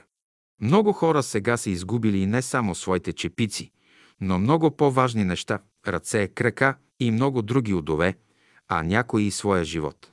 Трудно е да се разбира вътрешния смисъл на живота. Всички търсят това на земята, което не се намира тук. Земята е място на смъртната долина, място на страдания и стенания неволи, скърби. Това е то от частта на сегашните хора. Доброто бъдещето го носи. Господ е пратил духът си да озари и просвети и научи верните. Моя поздрав на всички приятели там. Ваш верен Петър Константинов Дънов. Свещеният подпис. София. 25.9.1916 година. Любезна Величка Стойчева, получих писмото ви и колета. На земята стремежа на човешката душа е да изпълни своя дълг. Доброто, правото, милосърдието, мъдростта, истината са основи на Божествения свят. Само един живот, основан на тях, е постоянен, вечен и безсмъртен. Има два живота в светът. Единият съпроводен със смъртта, другия с милосърдието. Когато времето е бурно, трябва търпение. Когато е хубаво, трябва да се работи. Това е смисъла. Ваш верен Петър Константинов Дънов. Свещеният подпис. София, 5.11.1916 година. Любезни Костадин Стойчев, получих вашата телеграма. При сегашните условия трябва жива вяра. Вярата е, която дава живот. Всеки трябва да върши волята Божия и то добре. Мъдростта, която е отгоре, първо е чиста, после мирна. На земята при сегашните порядки човек не може да му върви по мед и масло. Страдания ще ги има и то изобилно. Величка знае пътя да върви по него, както се изисква от всякого, който следва Христа. Павел едно време и той се оплакваше от много работи и вследствие мъчнотиите отвън и отвътре се обезпокоявал. Когато страда тялото, това не е човека. Когато страда сърцето, това не е човекът. Когато се безпокои умът, това не е човекът, това са променчивите неща в човешкото естество. Човекът – това е божествената душа, която живее свързана със своя дух. Тя стои над всички тревоги и безпокойствия отгоре. Когато светът се вълнува и тревожи, тя гледа тихо и спокойно на бурното и развълнувано море. Нека се вълнува морето, нека се безпокои светът, сега е новото време. А верующата душа да върви спокойно по своя път на развитието. Моя привет вам и на Величка. Всичко ще се уреди за добро. Петър Константинов Дънов. Свещеният подпис. За много работи не мога да пиша сега. Когато се свърши войната, тогава. Аз съм много занят с извънредно голяма работа. Предстоят много работи да реша и да уредя и трябва добре да свърша моята работа. Всеки сега работи. Това е волята Божия. София, 17.12.1916 година. Любезни Костадин Стойчев, получих вашето писмо. В живота човек трябва всякога да храни вяра и упование в Бога. Мъчноти и изпитания ще дойдат и човек трябва да ги посрещне с мир и спокойствие християнско. Парите, изпратени чрез пеню, са получени. Нема какво да се безпокоите, че позакъснели. Стига това да ви е най-голямата грешка. Кога се помага, не се вземат в съображение човешки сметки. Ние вършим нещата по Бога. Стига да служиме Господу с радост и веселие. Моя поздрав на Величка. Кога дойдат нормалните времена, ще се срещнем. Стига хората духовно да са близо. Материалната далечина не въжи. Физически могат хората да бъдат близо и пак да са далеч. Дръжте се за онова, което е казал Христос и всичко ще се уреди. Да възкръснат думите ми във вас, които съм ви говорил до сега. Поздрав на всички. Петър Константинов Дънов. Свещеният подпис. Варна. 2.9.1917 година. До всички приятели. Велик тържествуващ Исус Христос, Син Божий. Господ Бог наш да благослови всички, които с вяра и чисто сърце го търсят. Да им даде от Христовия дух, да го познават и да изпълни сърцата им и душите им със своята обилна любов. Дръжте истината изложена в Неговото живо Слово, което е Христос. И като знаете, че скръпта произвожда търпение, а търпението – опитност, а опитността – надежда. А надеждата не посрамя, защото любовта Божия е изляна в сърцата ни чрез дадена го нам Дух Свети го. Това е моя поздрав на всички, които вървят в пътя Христов. Правия път на божествената любов. Път на вътрешна душевна свобода, път на новия живот и възкресението. Във всяка вътрешна доброта Божия, във всяка радост и веселие придобивайте божественото знание и го съхранявайте в сърцата си чрез любовта Христова. Желая всички да станете умни и съвършени в Господа и да бъдете всички с един ум и едно сърце целомъдрени във всичката пълнота. Мир на всички ви от Господа. Ваш верен Петър Константинов Дънов, свещеният подпис. Телеграма. Употребявайте копривените корени. Никакви инжекции да не се поставят повече на величка. Величкиният живот е в сила сам да се грижи за себе си. Кризите не са лош признак. След всяка органическа криза душата се кали. Имайте твърдо упование. На смелите Бог всякога помага. Петър Константинов Дънов 39.1918 година. Любезни Костадин Стойчев, всичко върви за сега добре. Приятелите да бъдат спокойни, с жива вяра в бъдещето, което Бог е турил в своята власт. Мирът е пред вратата и ще е според както е отредено. Поздрав вам на Паскалев, Щерев и всички други. Жив е този, който ви обича. Свещеният подпис. София, 16.7.1928 година. До учениците. Добрите лози на лозето се прекопават и обрязват от лозаря, за да дадат добър плод. Така и бурните души се нуждаят от живот, светлина и свобода. Така животът носи щастие, светлина, знание и истина, свобода и радост. Ние желаем ви да бъдете свободни, озарени с Божията светлина и живот. Имайте любов към всичкия живот и така ще бъдете силни в Божията истина, само живота, който изпълня всичко е Божий живот. Всички се стремете да добиете пълния живот на безсмъртието. В него е всичката пълнота. Пълната любов носи Божия живот. Свещеният подпис. Йотка Василева Младенова, 22.5.1919 30.10.1995 година. Едно запознаване с учителя. Родена съм на 22.5.1919 година в село Врачеш. Родителите ми са родени също от село Врачеш, като и дядо ми и баба ми. Майка ми се наричаше Мария Петрова по баща, а баща ми Васил. Родителите ми са били съвсем обикновени хора от село, баща ми всестранно надарен, много интелигентен природно, свиреше на народния инструмент тамбура, свиреше на пияно, без да е пипал пияно, изобщо без един много красив почерк, а майка ми една обикновена дъщеря на един богат, чурбаджия. Бяхме три деца. Аз съм втората, а имам двама братя. Първия се наричаше Тано Гешев, а другия Илия Гешев. Аз съм средната. На 9 месеца съм донесена в София и тук съм израснала. Обаче, когато започнах училище, първо отделение след свършването на учебната година, войчовците ми с колите чакат у дома и хайде на село. Цяло лято по полето по планината. А селото ни откъдето излезеш е планина, Балкан. Така че там съм израсла на село. Всяко лято съм била на село. То ми е една властна люлка на детството ми. Много красота, много емоции, много хубаво. В София съм учила основно училище и прогимназия. След това постъпих в Стопанско училище, което завърших.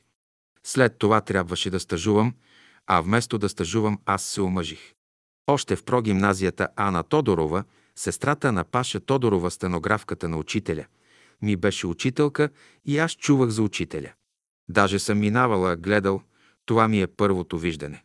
Но аз се омъжих, а нямах 18 години.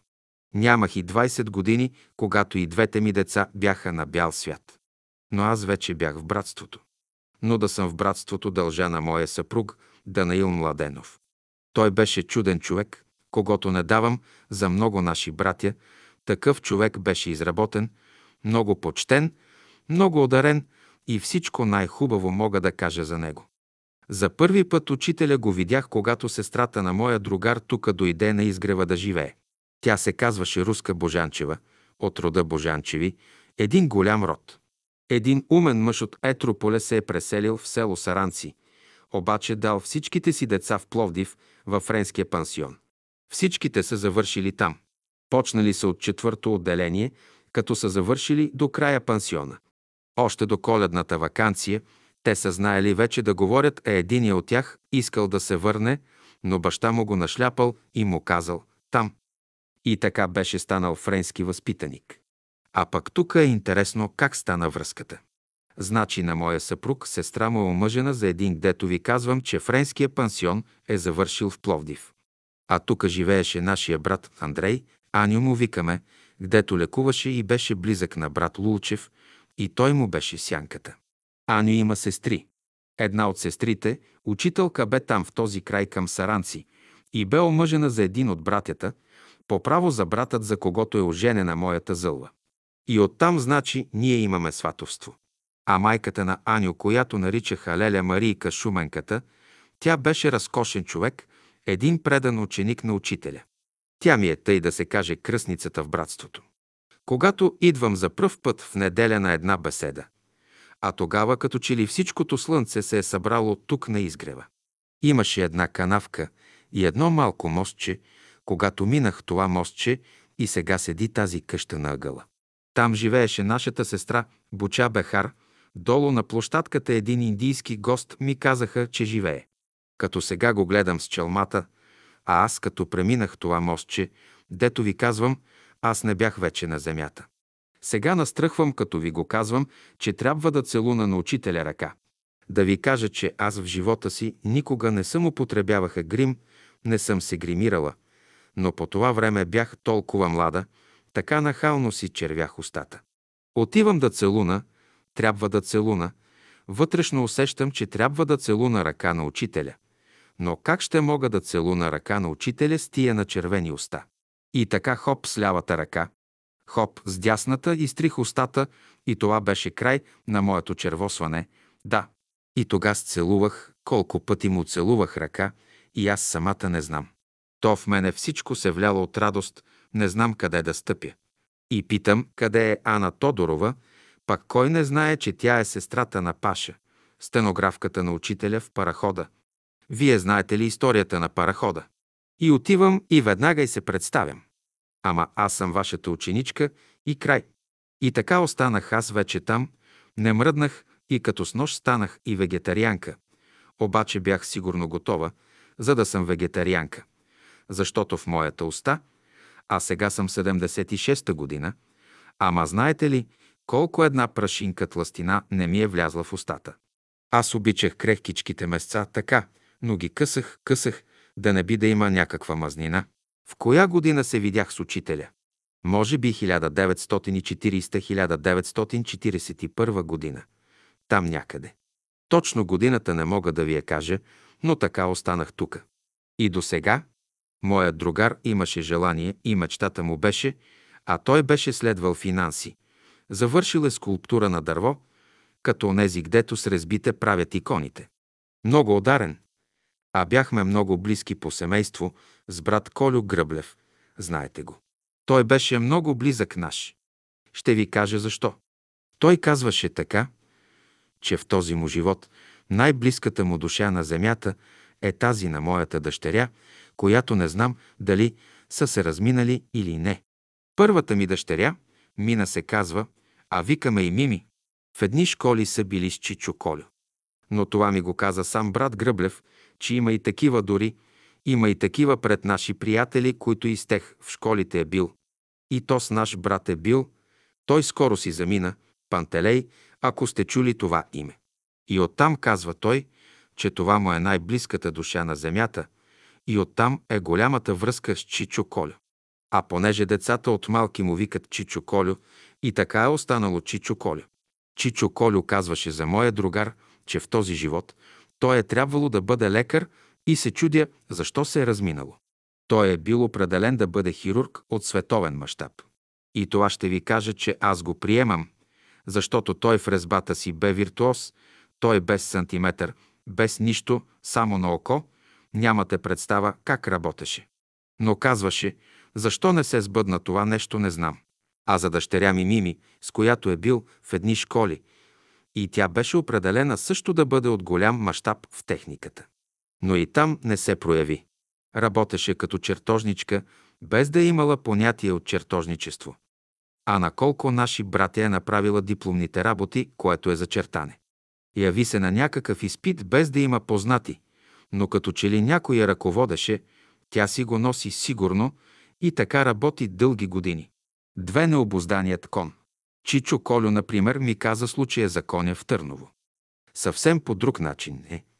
Но в общи штрихи има нещо особено, но истината как е лично много пъти ми е разказвал. Бил е съвършено млад, поручик сигурно, най-долният чин на офицер в Търново. Идва един войник и ми казва, обращението не го зная. Има нареждане, вие да отидете на гарата да освободите един вагон с медикаменти. Казва, слушам, приемам. И отиват сега да му оседлаят кон, но Чичо Колю избира един кон, който бил съвършено неоседлаван, буен и войника му казва, господин поручик, ама този кон е много буен, луд, ще ви отрепе. Пък Чичо Колю имаше един характер, че казва «Не, то с кон ще ми оседлаете». И оня волю-неволю оседлават и вече успява, качва се на коня. А той казваше «Закарах го, казва на Марно поле, такава някаква местност, която аз не знам, макар че съм била в Търново. Избрах това Марно поле, пуснах в галоп коня, изорах го, но го хванах коня, беса му го укрутих. Той целия кон потъна в една бела пяна и така вече укрутен аз отидох на гарата. Освободих вагона. Обаче на гарата се срещнал с някакъв негов колега, пак военен. А когато бил излязъл вече от казармата с този луд кон, вейте си казали, Гръблев сигурно няма да се върне. И на гарата той освободил вагона с медикаменти, разговарял с колегата си, но в този миг той отпуснал юздата на коня. А тук е една скоба. Нещо, което ми го обясни Чичо Колю. Юздата, която преминава през устата на коня на нея, има железа. Тези железа, когато пездачът ги дърпа, те натискат някакви центрове в устата му и езикът му и той е кротък. Обаче той за миг изпуска юздата и коня се почувства свободен и като полетел, и точно тогава казали Гръблев ще загине. И друго казва Чичо Колю, че когато коня е така раздразнен, той ослепявал, не вижда, и като бесен се втурнал, втурнал се към Янтра, към лобното място на патриарха Евтимий. Точно не ми е познато, въпреки че съм била, но вие го разбирате, като ви го казвам. Разбрах, че загивам. И нямах абсолютно никаква възможност, освен да кажа думата учителю. Нищо повече. А на моста е една жена. Сигурно се беше спрела. Жените тогава носеха вълнени чорапи и с конец под коляното ги обвързват. Тя си оправя сигурно чорап, но тя разбра, че коня отива към нея и че ще я прегази и аз чух нейния предсмъртен писък, който писък съм чувал, познат ми е. Обаче по едно време чувам трак, трак, трак, трак по кълдаръма, коня спокойно върви. Какво се извило, какво е станало сам не знае и си тръгнал съвсем спокойно и си отишъл в казармата, като всички очаквали, че той вече няма да се върне. Обаче сега друго нещо става. В това време, а той вече е в казармата и го забравя случая. Но в това време в София се намира сестра Елена Иларионова, съпругата на Константин Иларионов, който беше военен, офицер. Аз съм ходила в нейната къща в Търново. Тя беше некъде на една височина. Има значи стъпала, тераска, стъпала, тераска и така. Значи това е описанието, където тя е живяла. А тя е в София при учителя и ще си тръгва, но преди да си тръгне за Търново, отива да целуне ръка на учителя. А в това време учителят със Савка в горницата е работил. Тя на едно малко столче седнала, а учителят работи върху дадена беседа. Но както работели, учителят се спрел, замислен и само казал «Брат Гръблев в голема опасност». И Савка пък веднага си поглежда часовника, засича времето, да види в кой миг учителят казал това нещо. И след малка пауза учителят си взел обикновеното негово положение и продължават работата върху беседата. А сега сестра Иларионова, като отива да си вземе довиждане с учителя, да му целуне ръка. Първите думи на Савка били към сестрата. Сестра, в този и този ден, в толкова часа, казала точно както го била засякла, вижте какво е щяло да стане с брат Гръблев. И нищо повече. И Елена Иларионова си заминава вече за Търново. А Чичоколю чува, че тя е дошла вече от София и е в Търново. И той пък тича да чуе новини от изгрева. А ми казва на мене така. Йотке, аз друг път, когато отивам при нея, когато тя е в София, винаги отивам да чуя нещо ново от учителя. Обаче, тя най-горе, гдето е кацнала вече къщичката, сега стои и ме чака. А този път аз тичам нагоре да я видя по стъпалата, а и тя надолу също тича и се спрехме на една площадка и първите й думи беха «Брат Гръблев, в този и този ден какво щеше да ви се случи в толкова и толкова часа?» Той ми казва «Аз го бе забравил, ето, това е интересното». Учителят е хванал само мига, в който Чичо Колю е казал «Учителю» и нищо повече. И той го е спасил и му е помогнал. Е, разказват го, но не така го разказват. Това е абсолютно идентично, както го казвам аз, защото много, Много пъти ми го е разказвал и много работи ми е разказвал и много добре ги помня. Три невидимият помагач. Никола Гръблев се пенсионира като полковник, а след 9 септември 1944 г. работеше като обощар. След като си има вече пенсия, той работеше, чукаше там в една малка стайчка, не знам дали имаше два на метър и половина. Там ходехме при него. Той беше един от невидимите помагачи на земята. А сега и горе е такъв невидим помагач, заедно с брат Боев. А имам с него, дето съм опитала, че е наистина невидим помагач, а дето ви казвам връзката ми с него бе чрез моята дъщеря Мими. Той не пускаше в дома си всеки. По всяко време можех да отида в неговия дом и той да идва от дома. Друго сега по-интересно в момента, знам, че около 500 души, които пак така ще ли да бъдат ликвидирани, белогвардейци или как ги е прекарал през една пътека, как ги е извел, как ги е спасил. Белогвардейци след революцията. Те били в България и ще ли да ги ликвидират, а пък той през не каква пътека тайно ги е превел. Дали на един път ги е превел, не знам, но всичките ги е превел, за да ги спаси и ги е спасил. А пък един комичен случай ще ви кажа. На гости му отива някакъв негов приятел, също военен, и той поръчал на ординареца си да направи сърми от кисело зеле. И оня като направил две сърми, а знаеш ли какви сърми, колкото една глава. Ама нали сте двама, вика, за двамата, а чудесен беше Чичо Колю. Но да ви кажа това сега, че той беше невидим помагач. Той казваше и неговото семейство, знаеше, че когато неговият ръководител му казва «Ставай, отивай еди къде си да помагаш», той ляга и все едно, че спи. Те знаят и не го бутат. И един случай. Една аеропланна катастрофа. Самолета пада в едно блатисто място, блато. Всички затънали в една тиня. И ръководителя му нарежда веднага да отива на помощ там да спасява. И аз Сьотке се запътих към една така млада, хубава жена. Запитах се към нея. Обаче ръководителят ми каза, не, не нея, и ми посочи съвсем друга, и аз разбира се, че я взех нея и изважда я на брега, обърнал я, нали да повърне водата, тинята. Спасил я. И той след това пита ръководителя си, защо не тая, а тая. Ръководителят му отговорил, защото това беше единствената, която преди да се качи на самолета се помоли. Затова я е спасил. И тук настръхвам отново. Аз съм доста емоционална. Когато неговия ръководител му задава задача да помага, той усеща. А той сигурно, той беше голям ясновидец. Ама той го вижда и чувства. Той беше опасен, силен и ясновидец. Той си ляга на леглото, а неговото семейство знае и не го бутат. Те знаят, че той е на работа. Четири видимият помагач. А ето един друг случай, който сега ми изплува за Борис Русев. На времето нашия брат Богомил Малджиев, неговата сестра бе по баща Малджиева, а по мъж Русева. Коста Русев. Той имаше банка, банкер беше, но и ученик на учителя. Канил е учителя на гости при него. Има много случаи с него. На Коста Русев жена му е евангелистка.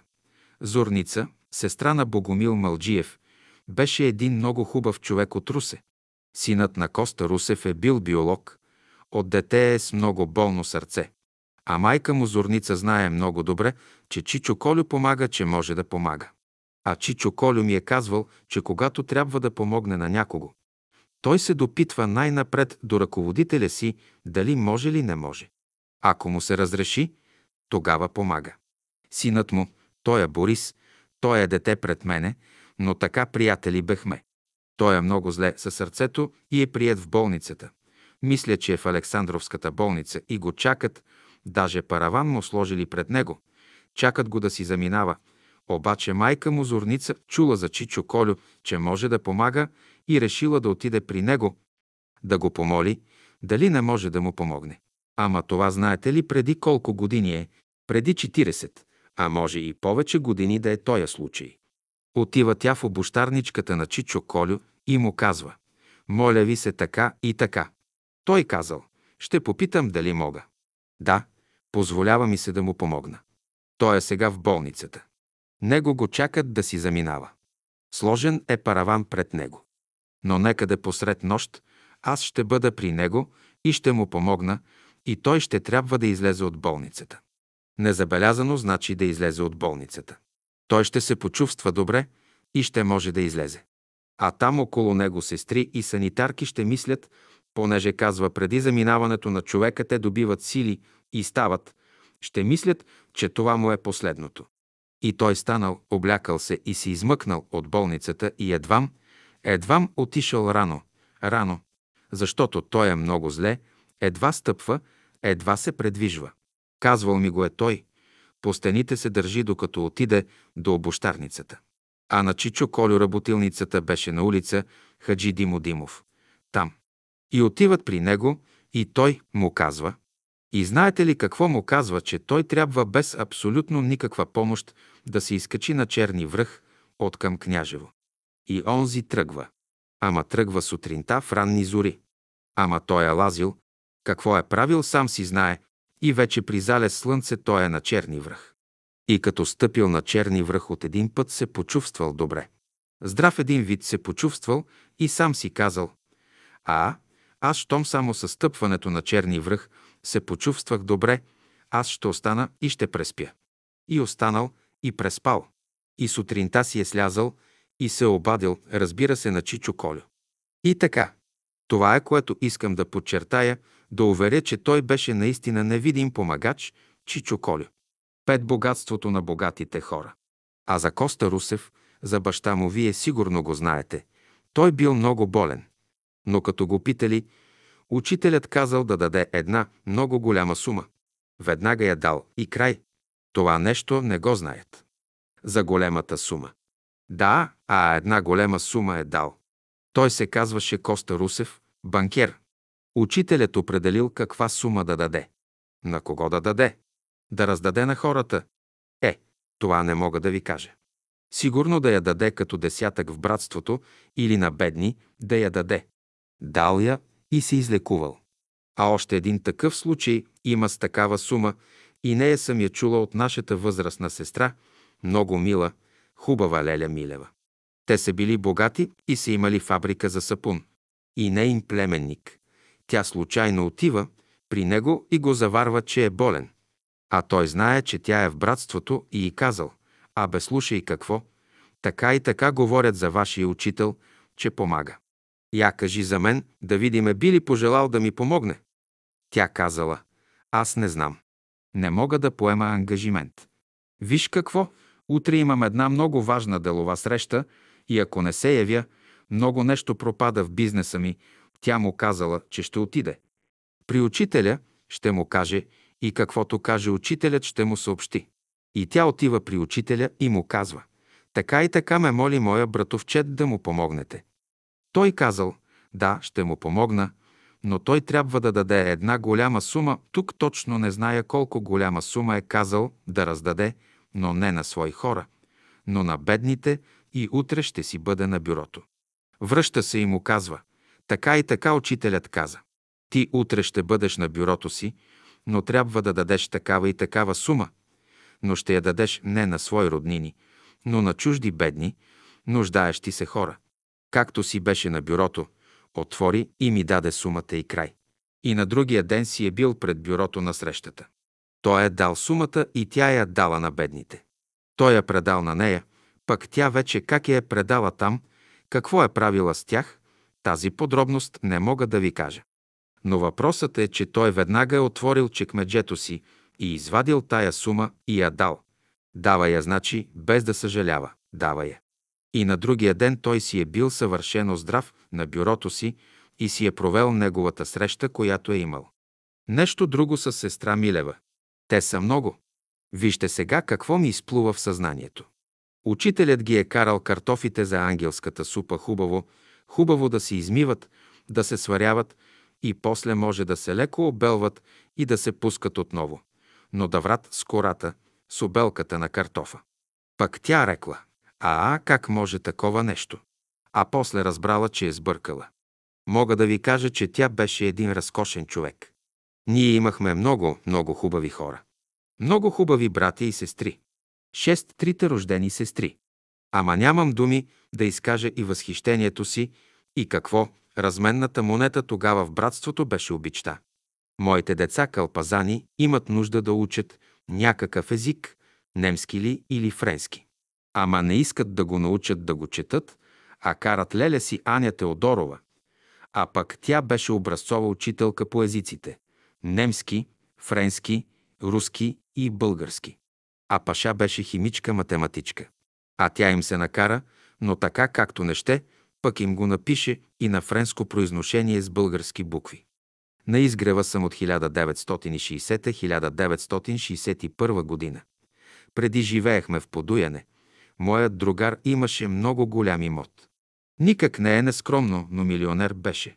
И можеше тука да закупи имот, но не ми споделяше идеите. Тука можеше да ми закупи не знам какво, а все искаше да бяга в Америка или Австралия. А пък аз вече стъпих ли тука на изгрева, край. Имам сега дъщеря, която е оперна певица в Западна Германия. От нашата, от Софийската опера я изпратиха и тя си там остана. Кани ме, ето оня ден ми се обажда, кани ме на гости, щяла не знам къде си да ме води. Не, не, не, не, на мене ми е тука мястото.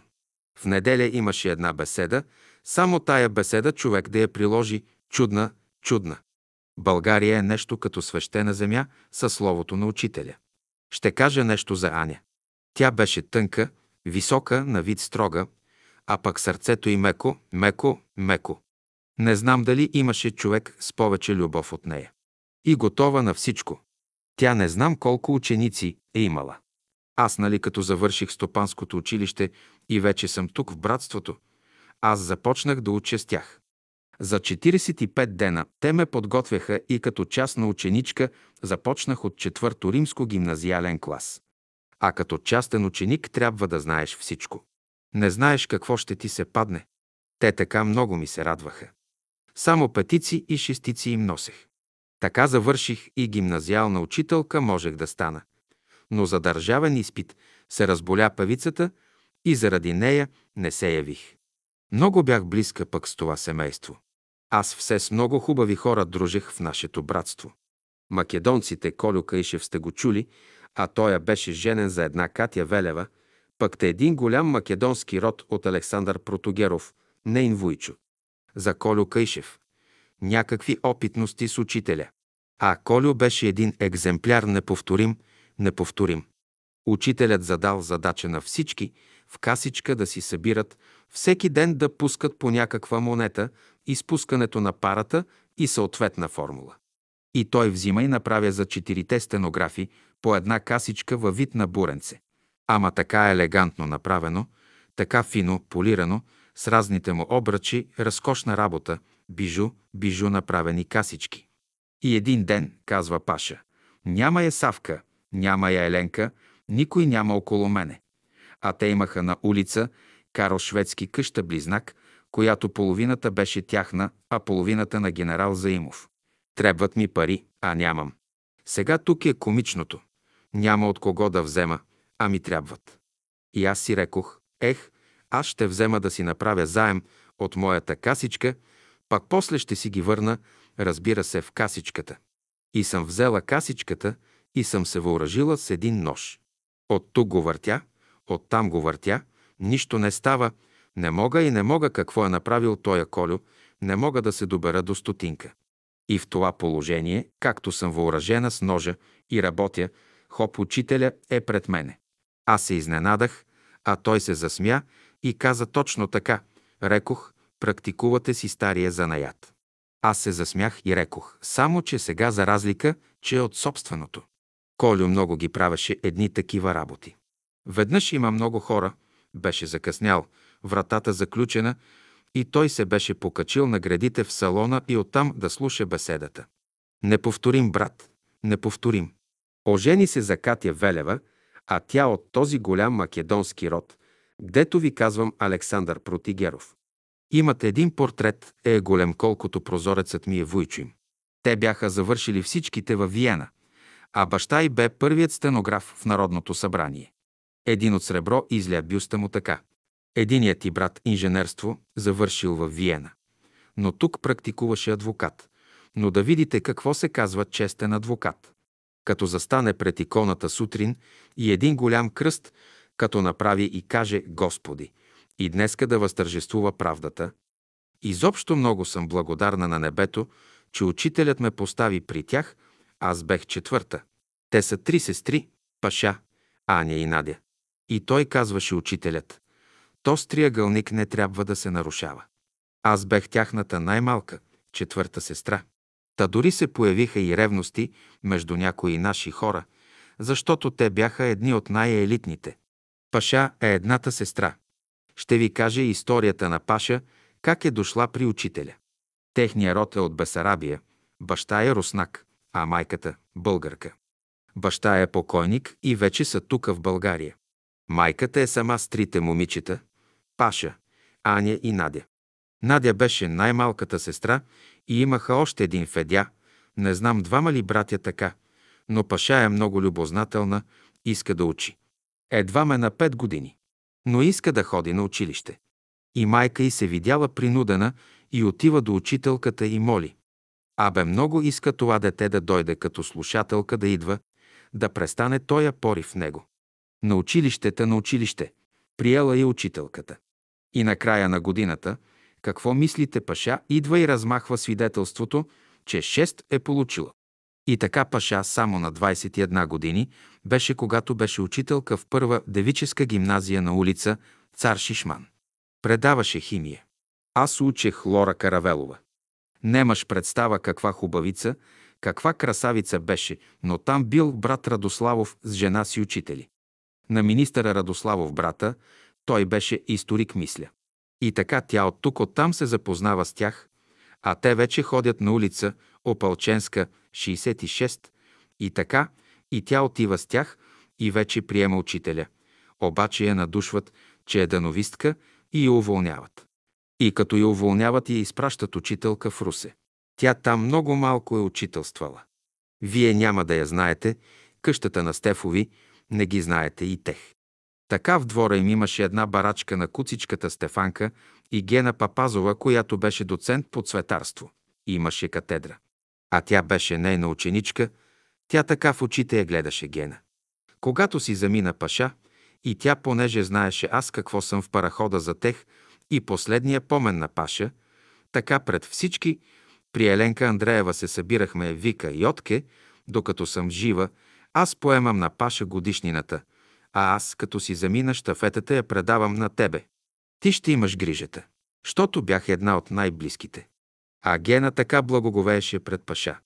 И добре, ама Паша е учителка в Русе. Но и в Русе я научават, че тя е от братството. И оттам я уволняват. И като я уволняват, тя идва на изгрева, и като идва на изгрева, учителят си я оставя, и тя така остана стенографка на учителя. Но учителят знаеш какво им даваше. По 30 лева, колкото за хлеб и за млекце. Но в тех така изобилие течеше. То това е любовта. И минава се много малко време, дали месец, дали два и после тя прочита във вестника. Министърът на просветата уволнен. И тя с вестника при учителя. Учителю, министърът на просветата е уволнен. Паша, знаеш ли защо е уволнен? Рекох, уволниха го заради твоето уволнение. Ето, това е. Какво ли не знаеше учителя? Къде ли не събития ставаха първо тук на изгрева, че после се проектираха долу в света. И за Паша мога да приказвам. Паша беше една от четирите стенографи.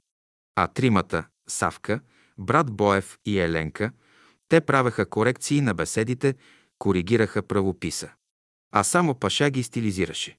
Значи само Паша ги стилизира. И един път, понеже нейната сестра Аня, тя е образцова учителка в езиците, решила тя да стилизира беседата. И я направила, и след като вече е готова, нали тя се чете на учителя.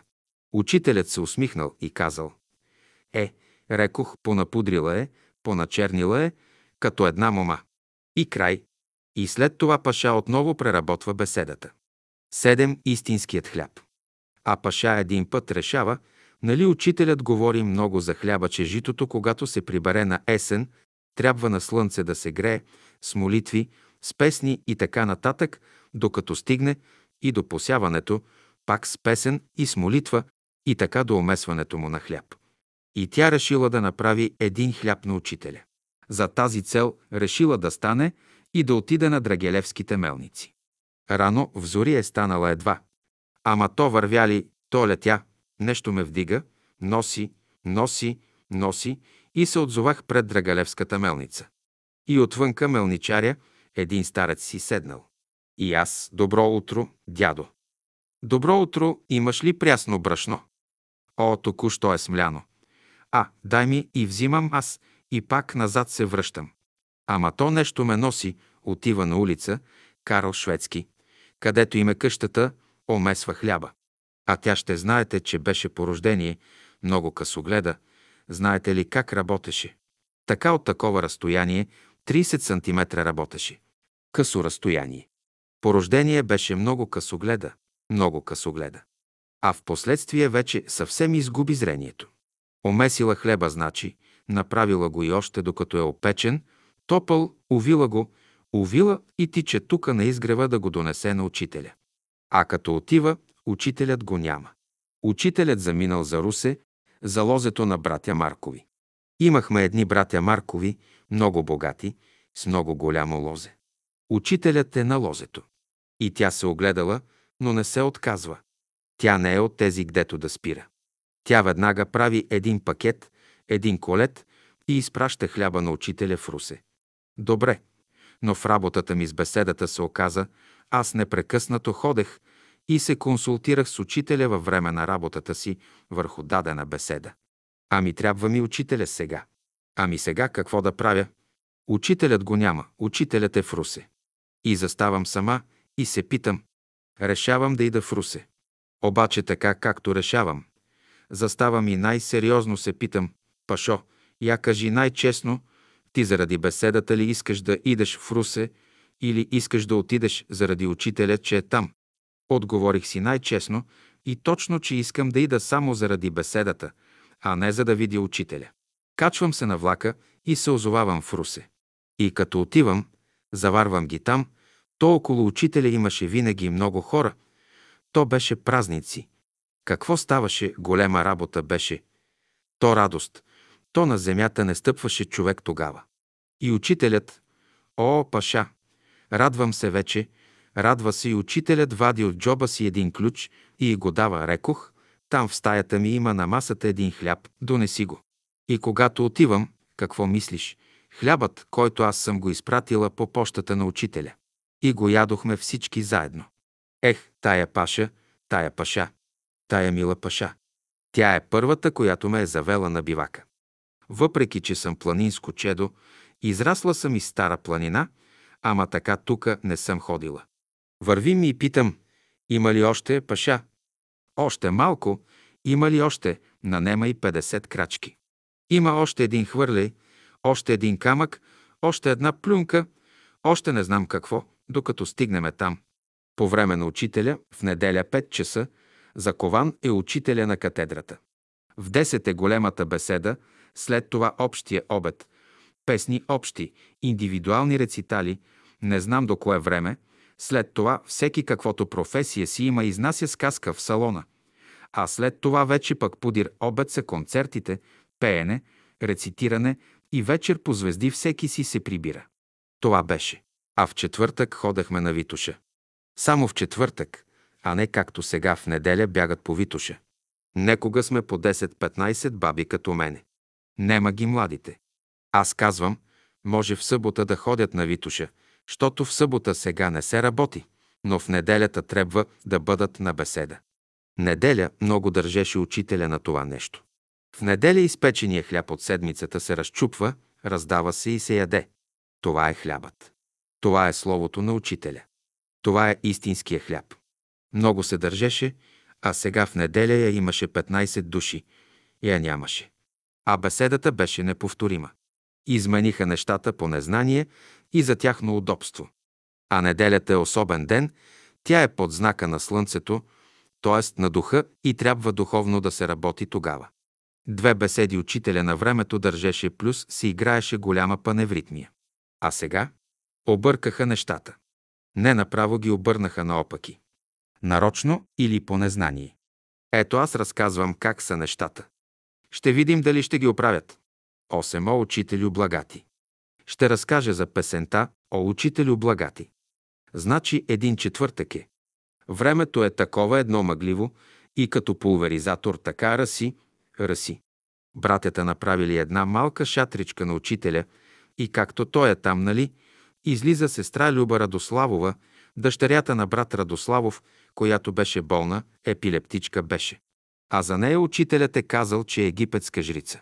Тя излиза от хръсталака там, от лещака, паша ми го е казвала. Излиза, застава пред учителя, така смирено и започва да пее «О, учителю благати». Това е музика и текст нейн на Люба Радославова. Тя пее и там, гдето се казва поклон, така се хубаво поклони и аз не мога да я изпея тая песен без да стана където и да се намирам. И ако съм легнала, ще стана да се поклоня. И така безшумно се оттеглила, както безшумно пристъпила. А учителят слуша, слуша. Ето, така се е родила тази песен. Тя е от нея и теста, и музиката. Учителят е казал, че тя е египетска жрица от минал живот. Тя е на брат Радославов дъщеря. Тя беше една тънка, висока, хубава, беше болничка, милата от епилепсия, но успя да предаде една необикновена песен. Един друг брат имаше, неговата дъщеря ми беше учителка по психология, отишли и го клеветили на учителя. Учителю, тоя брат обича така да поцелува някоя сестра, пък учителю казал, радвайте се, че сега ги целува и им се радва, защото в минал живот с нож ги гонеше. Вижте какво отговорил учителят, радвайте се, че сега той ги целува и им се радва, защото в минал живот той с нож ги гонеше. Хайде де, ще го тълкувате ли? Какво тълкуване, бе, братя? Това е живот жив, вечен, непресъхващ и вечно присъстващ вчера, днес и утре. Девет най-бедният човек на изгрева. А сега за Паша, понеже това ми идва на ум. Дал пак учителят задача за събиране на пари и сигурно пак е било с формула, но задачата е дадена за 10 дена срок. Да открият най-бедния, който е между нас, да му дадат парите. И казва тя, разбира се, че задачата я изпълнява. Но мина първи, втори, трети, четвърти, деветия ден минава. Всичките познати ги преброява на пръсти, но те не й казват кой е най-бедния. Кой е най-бедния? Не може да намери най-бедния. И на десетия ден вече, в последния миг, така сега като че ли гледам двора как беше, имаше една чешма с зодиака, с зодиите и една кръгла пейка. Там е учителят, тя му казва, учителю, така плахо, учителю, днеска е десетия ден, аз все още не мога задачата си да изпълня. Преброявам ги на пръсти всички, не мога да намеря кой е най-нуждаещият да дам моите пари, които съм ги събрала. Учителят, като ме погледна изпитателно, рекох, не си ли ти най-нуждающата се? Значи сам той ги е дал на нея тези пари от задачата. Учителят им даваше на стенографките в един плик пари колкото за хляба. Живееха от бедничко по бедничко. Десет на гости при учителя. Тя беше любимка и беше желана абсолютно от всеки. Привилегия беше паша да отиде на гости в дадено семейство измежду нашите приятели. Тя ми разказва и аз реших тази великата седмица, гдето казват страстната седмица, аз реших, но това решение е само вътре в мен, никой не го знае. Реших, че всеки ден по три братски семейства ще посещавам. Сутрин на закуска при едни, на обед при втори, на вечеря при трети. И така през тази седмица от понеделника ли до неделя ли аз ще посетя доста семейства. Но никой го не знае, нито сестрите ми, вътре, моята душа, аз си го каза, знам. И един ден сряда ли е било, четвъртък ли е било, налага се да отида до учителя, нещо да го питам във връзка с беседата. Отивам, казва сутринта, и учителят ми отваря в горницата и засмян ми казва. А, рекох, днеска при мене на закуска, нали? Леле, стъписах се. И знае ли какво направи учителят? Даде ми та седнах там на едно малко столче, а на мен така ми е познато, че съм се качвала, седнах. Той сложи като домакиня масата, салфетката, чешките, чая, всичко. Сам сервира, но накрая, значи колко е държал за всички. Ние сме лично за себе си и за всички ще кажа. Знам, че ще ми дойдат на гости, а аз знаете ли, като виждах колко гости посрещах и как се радвах и обичах и да имаше как, що има всичко да сложа. Ама учителят не е като нас и ми казва, Паша, има кашкавалче, маслинки, сиренце. Кое искаш? Значи не излага всичките, а я пита кое иска. А аз много обичах кашкавал и ме беше срам, но като ме пита учителят, така едвам, едвам свенливо викам, учителю, кашкавалче.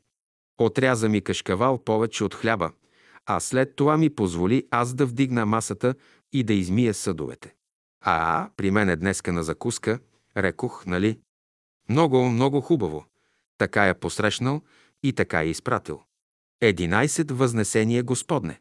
Сега какво ми минава през ума да кажа за една стара наша сестра от Айтос, която след 9 септември 1944 г.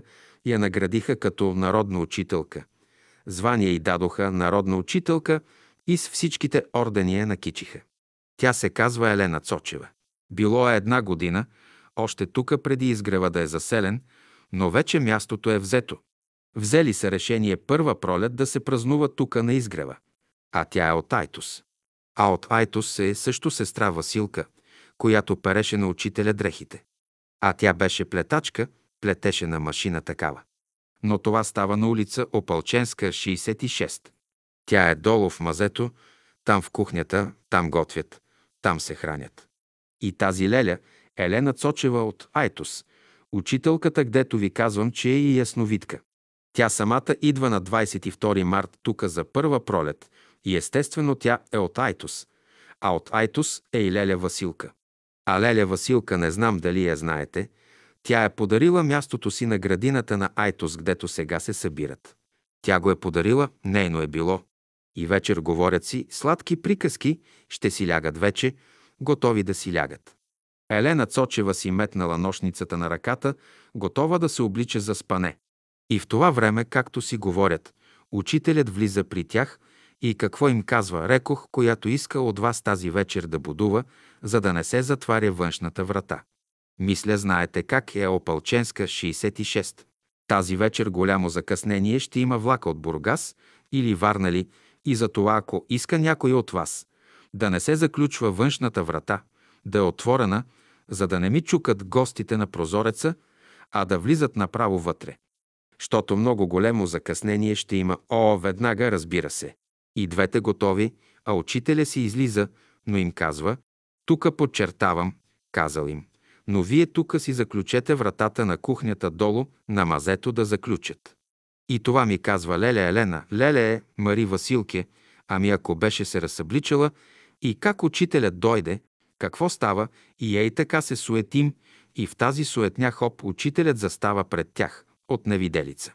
И носи и ни дава по три ябълки. Три на Елена, три на Василка. И им казал две да изядат вечерта ли, две сутринта ли или обратното и говорил върху происхода на ябълката. Тя нали е Венерин плод ябълката. И като им говори, а учителят употребяваше думата рекох. А той не им казал рекох, а казал мир вам и като каза мир вам, ОО, през тавана нагоре излезе. А ви казах, че тя е ясновидка. Тя, Василка, не вижда това нещо. В момента Василка не вижда, а Еленка вижда само. Той с духовното си тяло, а не с физическото тяло. Не го вижда с физическото си тяло, така както вие мене ме виждате. Затова го вижда Еленка, а Василка не вижда. Василка също го вижда. Но преди това, защото той им дава ябълки и на едната, и на другата. Но когато казва мир вам, вече само Елена Цочева го вижда. И вика, бре, пък защо не заключихме? И веднага отивам, вратата е заключена. И в това смущение втори път учителят е пред тях физически, го виждат и двете и носи. На времето имаше кутии от халба по 5 кг бяха, такива едни кръгли. Една такава кутия носи, пълна смет от питата, както е с восъка. И пак говорил върху пчелите там, за меда. И пак казал мир вам. И пак се изнесе и възнесе, казва Елена в небесата. И Василка пак не вижда. Василка най-напред го вижда с котията с меда Взима мед, слуша какво говори, но когато се възнася, чува мир вам, но повече нищо не вижда. И той изчезва пред нея. Да, пред нея изчезва, а другата го вижда. Ясно е, нали? Хооп, трети път застава и носи по един портокал. И тогава дава им по един портокал и пак какво им е говорил за портокалите. И тогава той по същия начин пак се възнесъл нагоре. Докъде можах, не можах да видя докъде отиде, докъде се възнесе учителят. Това лично и го предавам точ в точ. Къде е обяснението? Ще го намерите в словото на учителя. 12 открит лист. И друго с нея ще ви кажа, нейна опитност, пак на тази Цочева Елена. Мир и светлина на душата й. Тя получава писмо по време, когато се пътуваше с открити листове. Получавам едно писмо от учителя, че учителят ме вика да дойда тук на изгрева. Тази история, гдето ви я казах, е от Опалченска 66. А тук, гдето ви казвам, че я вика, с писмо учителят е вече на изгрева. И я вика да дойде тука на изгрева. Пише и писмо. Добре, ама ние сме едни такива, че разгласяваме всичко. Но той вика само нея. Ама ние сме Бетер Радио. Докато тя да тръгне на другия ден, до Плодив всичките ръководители на братствата научили. И тръгнали заедно с нея. Каква е тая Елена Цочева, един обикновен учител? А онези ръководителите са били заслужили стари братя. Поканата ще да е и за тях, откъде на къде само за Елена Цочева. А ви казвам, че тогава искат открити листове. Но до Пловдив никой не иска открит лист. Но когато стигат на гара Пловдив, минава кондуктора. Открит лист. Немаш. Хайде долу на парона. Открит лист. Нямаш хайде долу. Покрай нея минава, не я вижда, нито иска открит лист, нито нищо. Всичките, които са се качили от Айтос до Пловдив, ги е свалил кондуктора. А покрай нея минава, все едно, че не я вижда.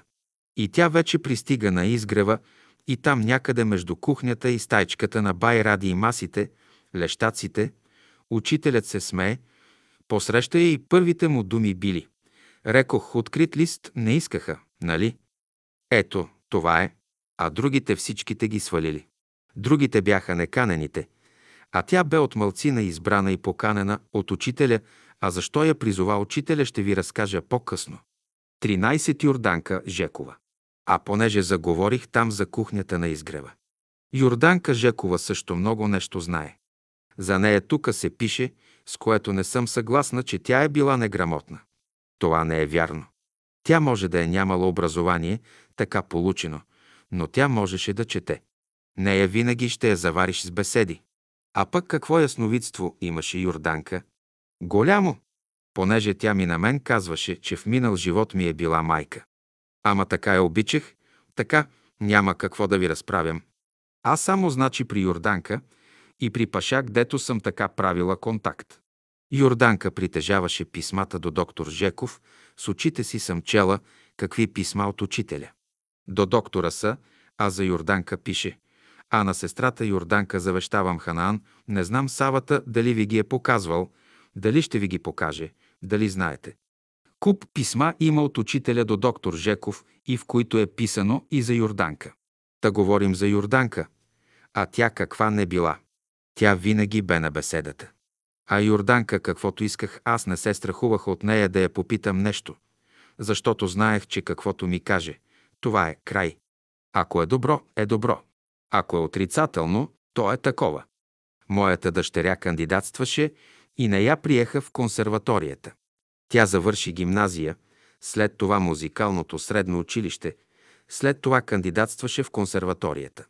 Но в консерваторията там стана нещо, въпреки че беше първа, не влезе и сега ще кандидатства пак. Аз на Йорданка не й казвам, а тя знаете ли какво ми каза Виолетка и сега ще кандидатства но и сега няма да я приемат. А, леле, аз се страхувах от нея. Много ме заболя, гдето Мика Тодорова пише, че тя е била неграмотна. Така както беше неграмотна. Учителя, тя миеше на учителя крачката и в скута й седяха и ги криеше и му режеше ногтите и имаше от неговите ногти и даваше на тоя, на оня и от косата му и от брадата му. Интересно защо е останало убеждението и в другите, че и Галилей Величков ми казваше, че не може да чете и да пише. Интересно, защо е останало това в тяхното съзнание, може би защото отначало не е имало образование и после ли се е образовала. Не, не.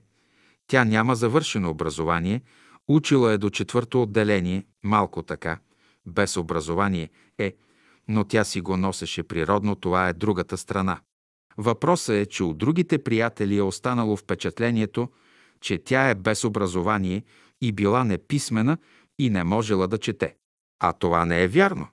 Вечно беше с лупата и с беседата. Вечно. Аз пък се чудя, с Галилей бях приятелка, но той казваше, че тя била неграмотна. Дори Савата преди година казваше, абе тя не знаеше, тя беше неграмотна, не знаеше да чете и да пише. Савата прилича му да каже.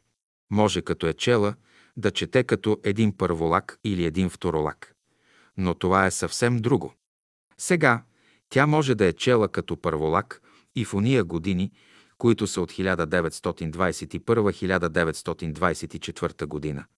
Те са всички студенти и са завършили вече висше образование и в техните очи този човек, който чете така е неграмотен. Е да, но в моите очи тя не беше неграмотна, все четеше. Ама аз я заварвам 1942 година. А те я заварват още 1922 година. Ама тя е от дете при учителя. Знам, но характерно е 20 години, тя чете, чете, непрекъснато и се образова. Но представете си, вие на 24-25 години сте завършили висше образование, както онези Савка, Паша и други, и я заварвате, тя, която е по-голяма от тях, но едвам срича. Ама в джоб ни слагаше. Че тя може да ни слага в джоб, да ни слага, но за тях на времето тя е неграмотна. Там е цялата работа е. Може и така да се вземе. В разстояние на 22 години тя вече се образова. Но беше такава антена, така хващаше и така тя бе до учителя. Ядеше ли учителя захар? Но може би захарта по друг начин се е приготовлявала де, никога да е било друго. Учителят, знаете ли, гребне със супената лъжица и така хоп сложи в устата си захар. По 12 часа през нощта вика, рекох, свари едно кааве. Не кафе, а кааве. И казва, че учителят никога не е пиел чай от билки, както ние пием много билки. И онзи брат, който пътува насам натам, му казва, рекох, донесете чай или кафе. Така ги е употребявал. Йорданка Жекова за пръв път, кога вижда учителя. Какво си спомням от нея? Какво да ви кажа, тя е била като прислужничка на баща му, дедо поп Константин Дъновски. Тя е била от тях от съвсем малко дете. Те са били много бедни и тя като прислужница е била на бащата на учителя и се е срамувала най-напред от учителя. Оттам идва запознанството им. Далечна връзка както от сега, така и от миналото. 14 гради стел. А сега, понеже за Елена Цочева говорехме, друго ще ви кажа. Когато учителят я е извикал с писмо да дойде тука и когато по влака отрит лист не са й искали. А защо я е викал да ви кажа? На другия ден учителят в горницата сложил я на едно малко столче. Седнали и й дава Библията. Аз имам големи пропуски, щото човек слуша, мисли, че помни, после нищо не помни. Давай Библията и казва точно на коя страница да отвори и от кой стих до кой да чете. Тя сподели с мен, аз отварям и чета и върху прочетеното учителя вече прави тълкование. Не тълкование, пророчество просто. Пророчество върху прочетеното. После казва прочети тука, прочети, ама на много места посочва и най-после ме изведе отвън. Така беше на балкончето му и с пръст посочи навън. Ето, рекох им да махнат тия телове, да ги нема и да построят дъгообразно една постройка за братя и сестри за онези, които немат жилище, нали? Но не ме послушаха, не ме послушаха. Но ще дойдат други, които ще го направят или ще махнат теловете, ще дойдат други. Но не ме послушаха, не ме послушаха. Ето това. А аз не запомних, а слушам и мисля, че всичко ще запомня, а нищо не запомних. От пророчествата нищо. Но върху всяко прочетено място от Библията, върху всеки стих е дал пророчество учителят. А защо не го записах всичко това? Днес теловете ги няма, но и изгрева го няма. Другите дойдоха и построиха дворци за своите господари. 15 му хлясалата Библия. А друга една наша сестра, на която също така е дал много пророчества. А тя идва и повече от седмица ли спа при мене. И бе един хубав човек. Тя се казваше Донка. Леля Донка. Една едра жена, хубава жена за смяна. Някъде мисля, че от към плевен ли, от към този край е тя. Но тази Леля Донка, тя някаква чурбаджийска дъщеря е била нещо църковница, но така като Ана Шишкова бе така висока, едра, само че и пълна, а не така слаба. Ана беше слаба. И бела, розова, а па едни очи сини и чисти като на незабравки на едно дете. Такива хубави очи имаше. И все за смяна, все за смяна. И сега тя казва, че мъжът и на централна гара будка имал и в будката, пак чукал там, като Чичо Колю нещо, обувки поправя, токчета, това си онова си, работел нещо обощърлък, а пък Донка толкова се интересувала от политиката и сутрин най- напред като дойде пощата, почвала да ги чете вестниците и гледа войната докъде е стигнала. Втората световна война. Гледала и един ден таман се е загледала, къде е това и тогас некой по рамото я потупва. Чедо, какво правиш ли, какво четеш ли? Обърнала се един старец. Политиката, дядо, политиката чета така небрежно. Той пак я потупва и казва. Рекох, Чедо, това не е за тебе. Тя така се изненадала, постреснала. Ти имаш у дома един съндък, на дъното на съндъка, на дъното имаш една мухлясала Библия. Това е за теб, та тя се обърнала, па му вика. Хе, дядо, нямам време, нямам време. Рекох, ще имаш, ще имаш. И отговорил стареца. Както седнеш на обяд да се храниш, ще отвориш Библията, където ти се падне, и посочил с пръст, толкова ще прочетеш. И върху него ще мислиш. И тя веднага се втурнала в будката и казала, «Я бе, Митко, я виж тук един старец какво ми приказва». Но докато излезли ни налево, ни надесно, ни напред, ни назад, от старец няма следа. А нема хора, нема къде да изчезне, да се не види. Нема го стареца, изчезнал. Тя се така изненадала каква е тая работа. Пък, че имам Библия в съндъка, имам, ама той е старец, откъде пък знае, па това е му хлясала Библия. Тя го споделя, даже тя ми казваше с коя наша сестра, пак от възрастните сестри. Но не и запомних името и тя й разказала случката. Онази се сетила каква е работата и веднъж и казва, Донче, пък искаш ли да те заведа да послушаш за Бога там, където аз слушам? Па добре. И се оговорихме. Една неделя тя ще ме води, където слуша за Бога. И аз си заключвам вратата. Но заключвайки вратата, да си превъртя ключа, плаче. И говори, Господи, Исусе Христенце, прости ми ако греша там, където отивам, и рева, рева. И така тръгнахме вече, води ме тя, аз не знам тя къде ме води. А тя я води тука на изгрева.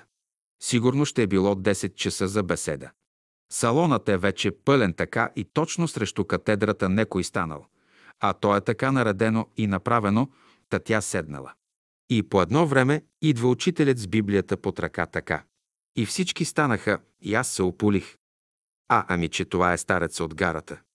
Каква е тая работа, рекох така, като се захлупих главата и не мога да проумея.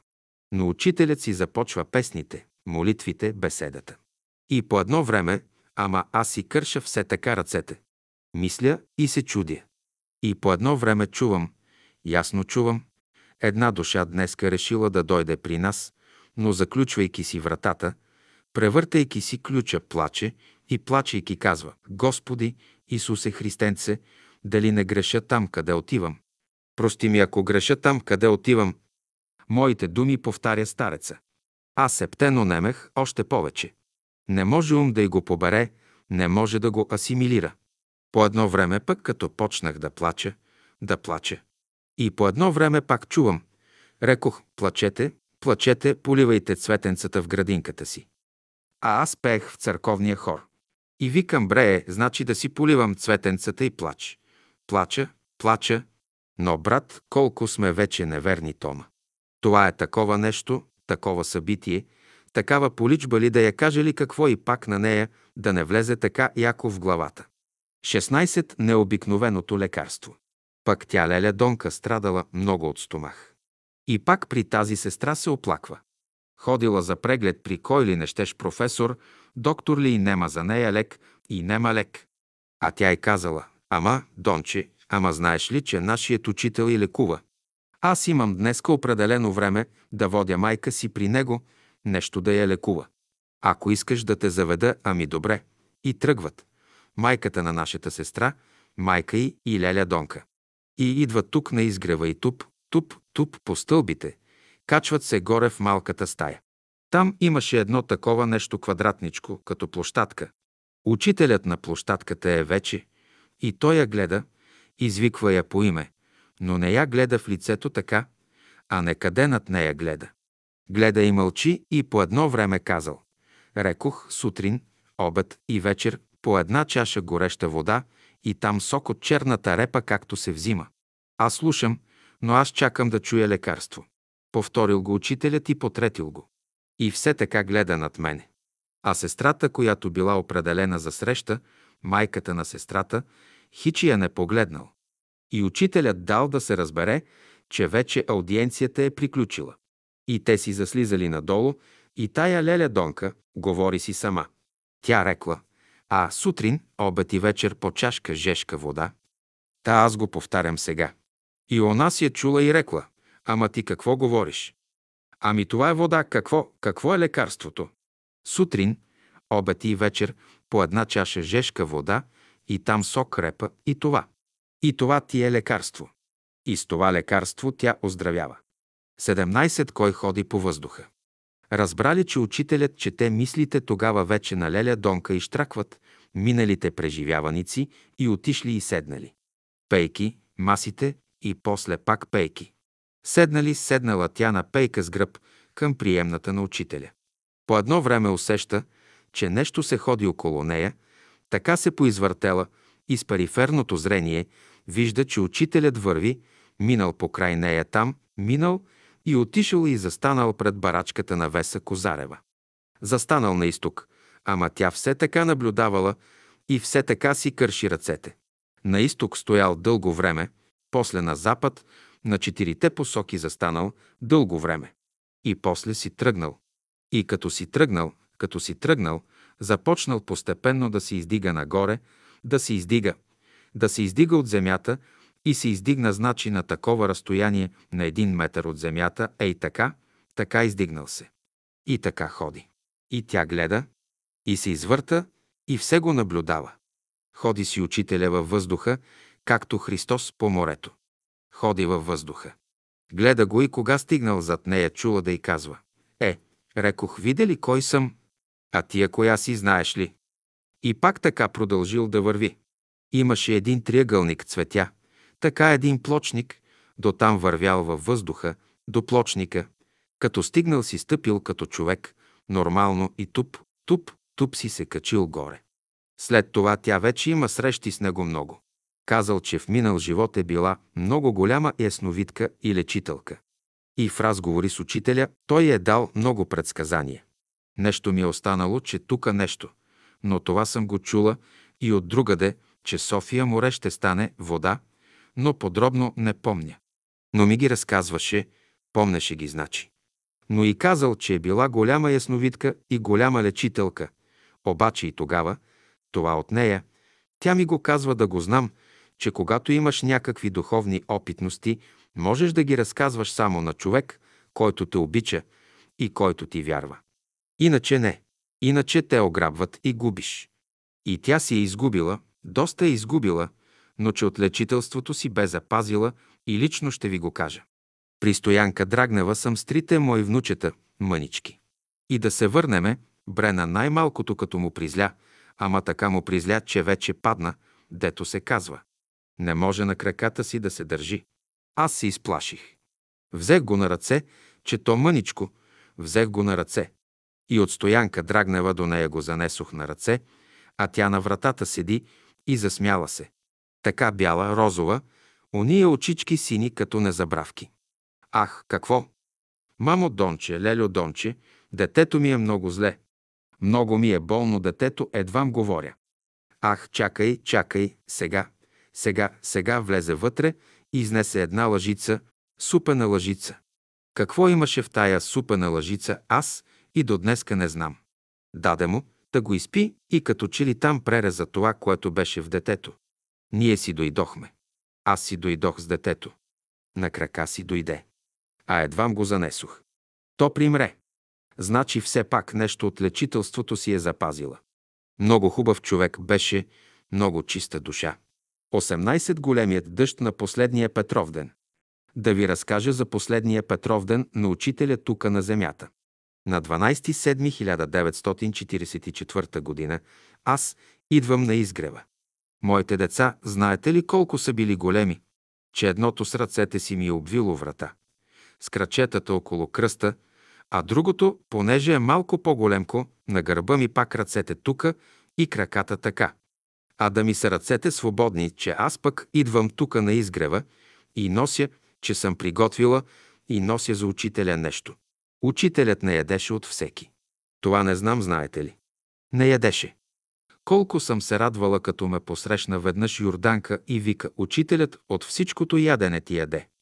Тя ми го е казала, защото аз бях отишла и бях там приготвила за учителя. Как съм го приготвила, той го е почувствал, защото тя като ме срещна и така първите й думи бяха «От всичкото ти яде учителят, от всичкото ти яде». А не каза «Това го хвърли там, това го раздай на онези». Аз мене водя и едно чуждо малко момиченце. А тук една сестра много бедничка, мъничка, за която учителят е казал, че е в минал живот била китайска ли императрица. Имаше една толчева. Минка се казваше.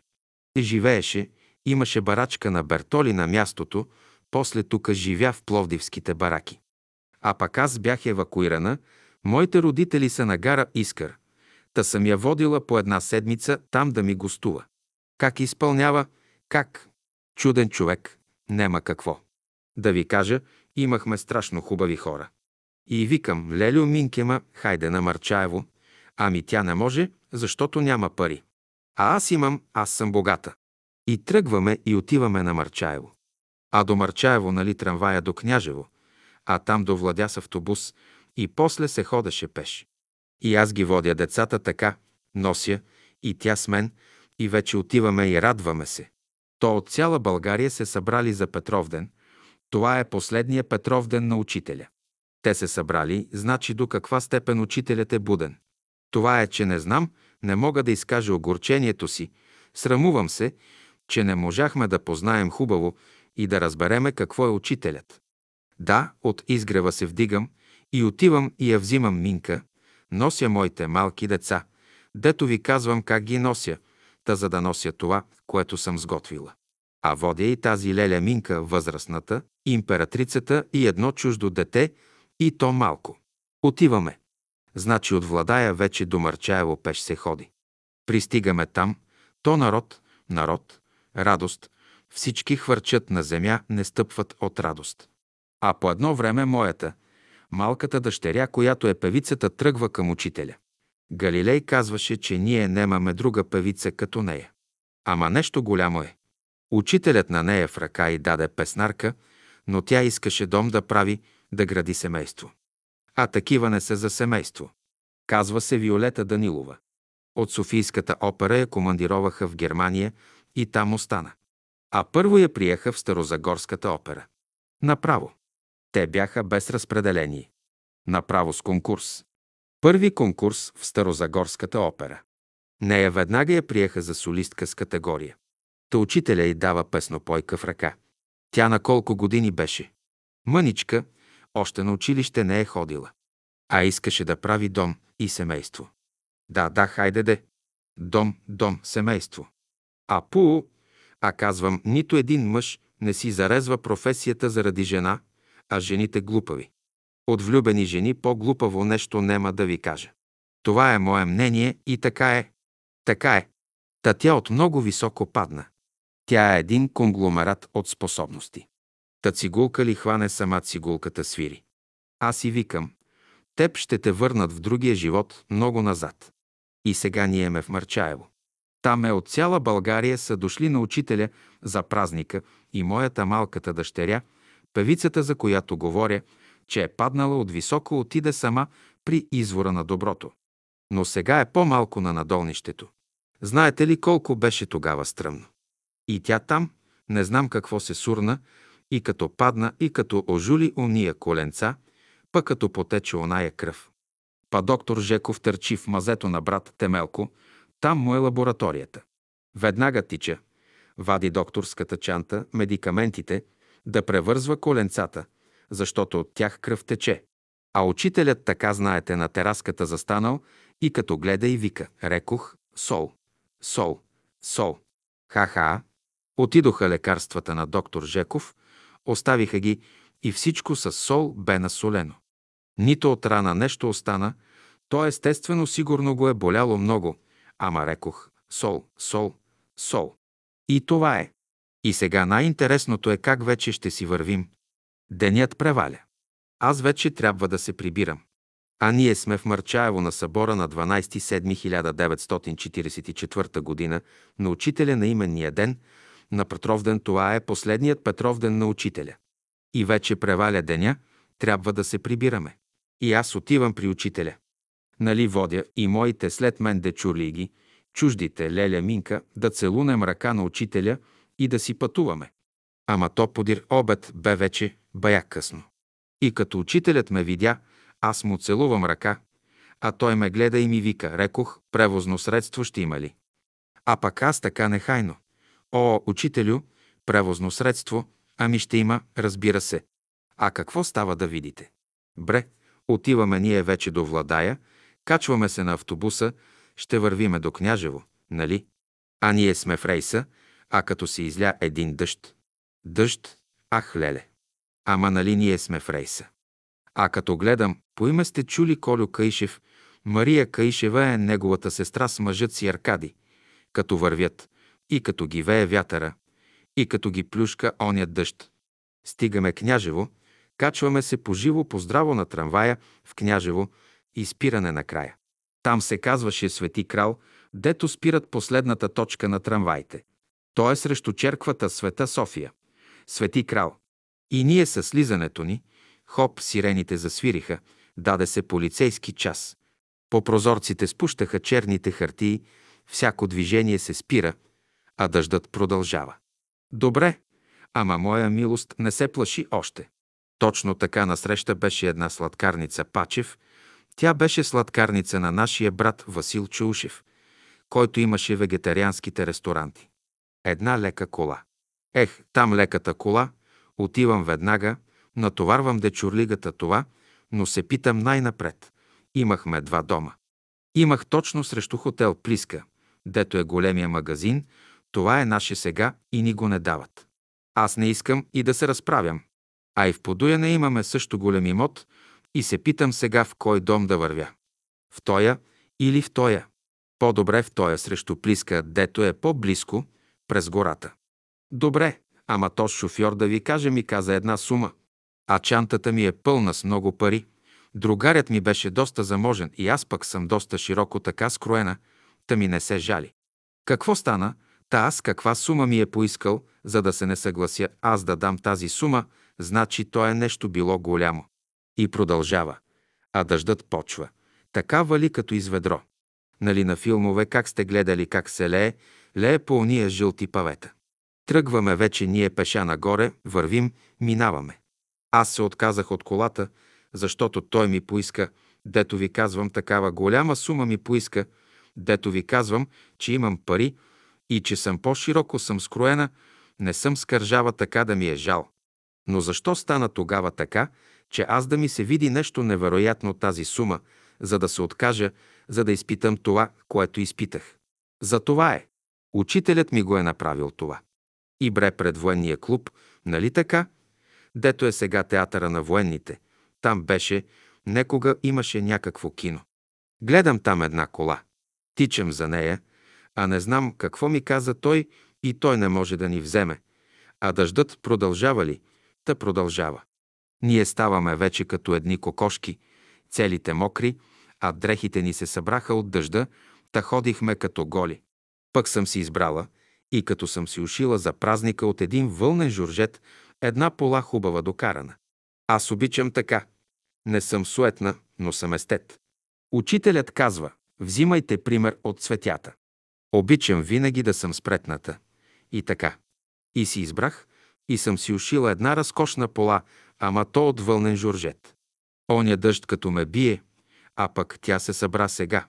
Така както носят модерните момичета мини жупи, па моето стана не мини жуп, а се вдигна полата до тука, защото е вълнен журжет, то се сви, ама нали съм никой пердаш им така и тичаме, вече децата немат сила.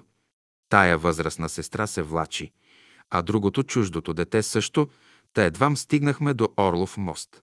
И на Орлов мост, като видех, а пак оня дъжд така се лее. Пак една кола. Отивам до нея, ангел Спасител. Сега, всичките пари до стотинка, които имам, ще ги дам, само да прибера тоя народ, гдето е с мене. Малки деца, възрастна жена. Оказа се, че немал пък бензин и, и ети вече кулминационната точка. Ами сега? Как ще минем? Той е хотел Плиска. Знаете къде е? От Орлов мост. Колко трябва да минеме и по тоя дъжд да търчим и да търчим. Невъзможно. А там имало едно място, на което на това време камиони спираха и взимаха такива случайно, дето са закъсали. Дойде един камион, но аз съм вече в ужас. Камионът дойде и товари. Ти за къде си? Хайде, качвай се, качвай. Дойдоха до нас, като разбрах, че сме до четвърти каме. А ах, не може, това е близко. Па като се разплакаха децата и качиха ни и нас. И за пет минути сме си дома. Прибрахме се у нас. Всичките си свалиха мокрите парцалаци. Преоблякох ги. Настаних ги и на сутринта станаха кукуряк. Нито болни, нито нищо, здрави нищо им нема, но изживяхме това нещо. А много малко време след този случай, след този дъжд, на владиката Стефан първа братовчетка ми е нещо като майка. Много близка и иска да я заведа до учителя нещо да го пита. И тя си свърши разговора с него. Тръгваме си пак обратно. Питам учителю, ще ни вали ли сега дъжд? Аз го вече питам. Той се усмихна и рече, рекох, колкото една попова китка. И точно така стана. Докато минахме през Марчаево, както попа в котлето натопи китката и каже така, ей толкова с дъждец ни валя. Хайде, за друг път пък повече. Да не ви разправям. Учителят при толкова народ и да ме попита, а превозно средство ще има ли? А аз така, о, учителю. Така с ръката, о, а то да стигна центъра на София, да не мога да се прибера. Такива изпитания да изкараме и то за тия чужди деца. Много съм ходила на Марчаево, много съм ходила. И през времето на учителя. Ходила съм и след това. И сега Темелко, докато беше жив, ходех, но много работи от Темелко, много работи слушах, които не мога точно да ви ги предам така. 19. Истинският учител и лъжепророците. Невенка Неделчева тука на изгрева най-напред тя беше за мене. Загадка тя беше за мене така нещо недостъпно, една хубава, с едни плитки такива големи. Един ден тя, точно помня мястото, ме вика така. Сестра, вие по некой път много страдате, че поплясквате някога децата си, хич не страдайте, защото ако знаете те колко са ви благодарни. Те не беха определени да дойдат през вас. И така направи с ръката си. Те се вмъкнаха. И сега, ако знаете техните души, как ви благодарят, а, а, че сте ги понякога ударили. А пък другарят ви колко много ви обича, но вие казвате, не аз знам какво е обич. И вярно, аз някак си съм изпреварила идването си на света. Много съм емоционална, но и много реална, много правдива, много здраво и на земята мога да стъпвам, но си имам нещо вътре, от което не мога да отстъпя. Например, тук беше всеизвестен този на Анчето, гдето свири сега баща и Тодор Гледача. Той знаете ли как спореше и как се с учителя разправяше. Но учителят него го признаваше като най-добрият хиромант. А той се смяташе за голям пророк. Той веднъж ми гледа на ръка и вика, е, философе, философе, Много голем философ си. Много си щедра на духовната любов, но си много скържава на физическата. Ама ти и двама заставяш да охажват. Ама това съвсем в младини. Па аз му казвам, ах, и тая добра, аз сега никой ме не е охажвал до сега, та ще ме охажват и баба като стана. А, а смеят ли, бодлива крава, кой смее да се доближи до нея? И вярно ви казвам, че аз живях тука, всички ме знаят, защото друго име няма като моето име Йотка и аз ги събирах много. С всички съм била приятелка, които така им се е носило така за лека стъпка. Казвам ви пред небето, гдето се записва. Не само тука, но и горе се записва, никой ни с поглед, ни с дума, ни така с пръст нещо така да се е доближил до мене. Значи той е гдето вика, а смеят ли? Смеят ли да пристъпят към тебе? Вярно е.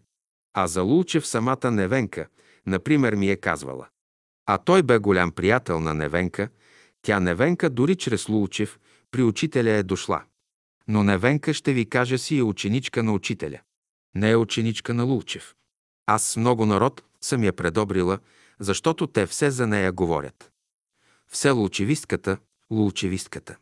Не е бе, не е бе, а че тя си е имала с него връзката, че е бил любим, това е отделна работа. Тя някъде в Нова Загора е била ученичка и той е изнесъл една сказка. И тя там просто се е влюбила в него, дето се казва. В словото му се влюбила за словото му и така тя заради него е дошла тука, на изгрева, и тя какво е само преживяла. Тя какво е видяла? Не знам дали друга душа е изживяла такива мъки и страдания, големи страдания. Ами тя ми казваше, че Лулчев от много високо е паднал, от високо падна. Един случай сега, например, ще ви кажа. Тя много случаи ми каза, но един да ви кажа. А това е всичко под ръководството на учителя. Нарила сме и един брат се разболява. Но така се разболява, че в палатката се вцепенява, не може да мръдне. И отиват до учителя и му казват, «Учителю, така и така, еди кой си брат е болен». Учителят все едно нищо не е чул. След това пак отиват, пак му казват, «Учителю, брата е така и така». Пак учителят не чува. Трети път отиват. Учителят не чува, нито отива да му помогне. Обаче брат Лулчев, той като чува, той отива в палатката при брата, застава и му казва, казах ли ти, рекох ли ти, не знам каква е дума употребил, стани. И оня става. За чудо става. И тогава Невенка употребяваше така един израз за Лулчев. Брат ми като се възгордя, че като хукна сам по байрите.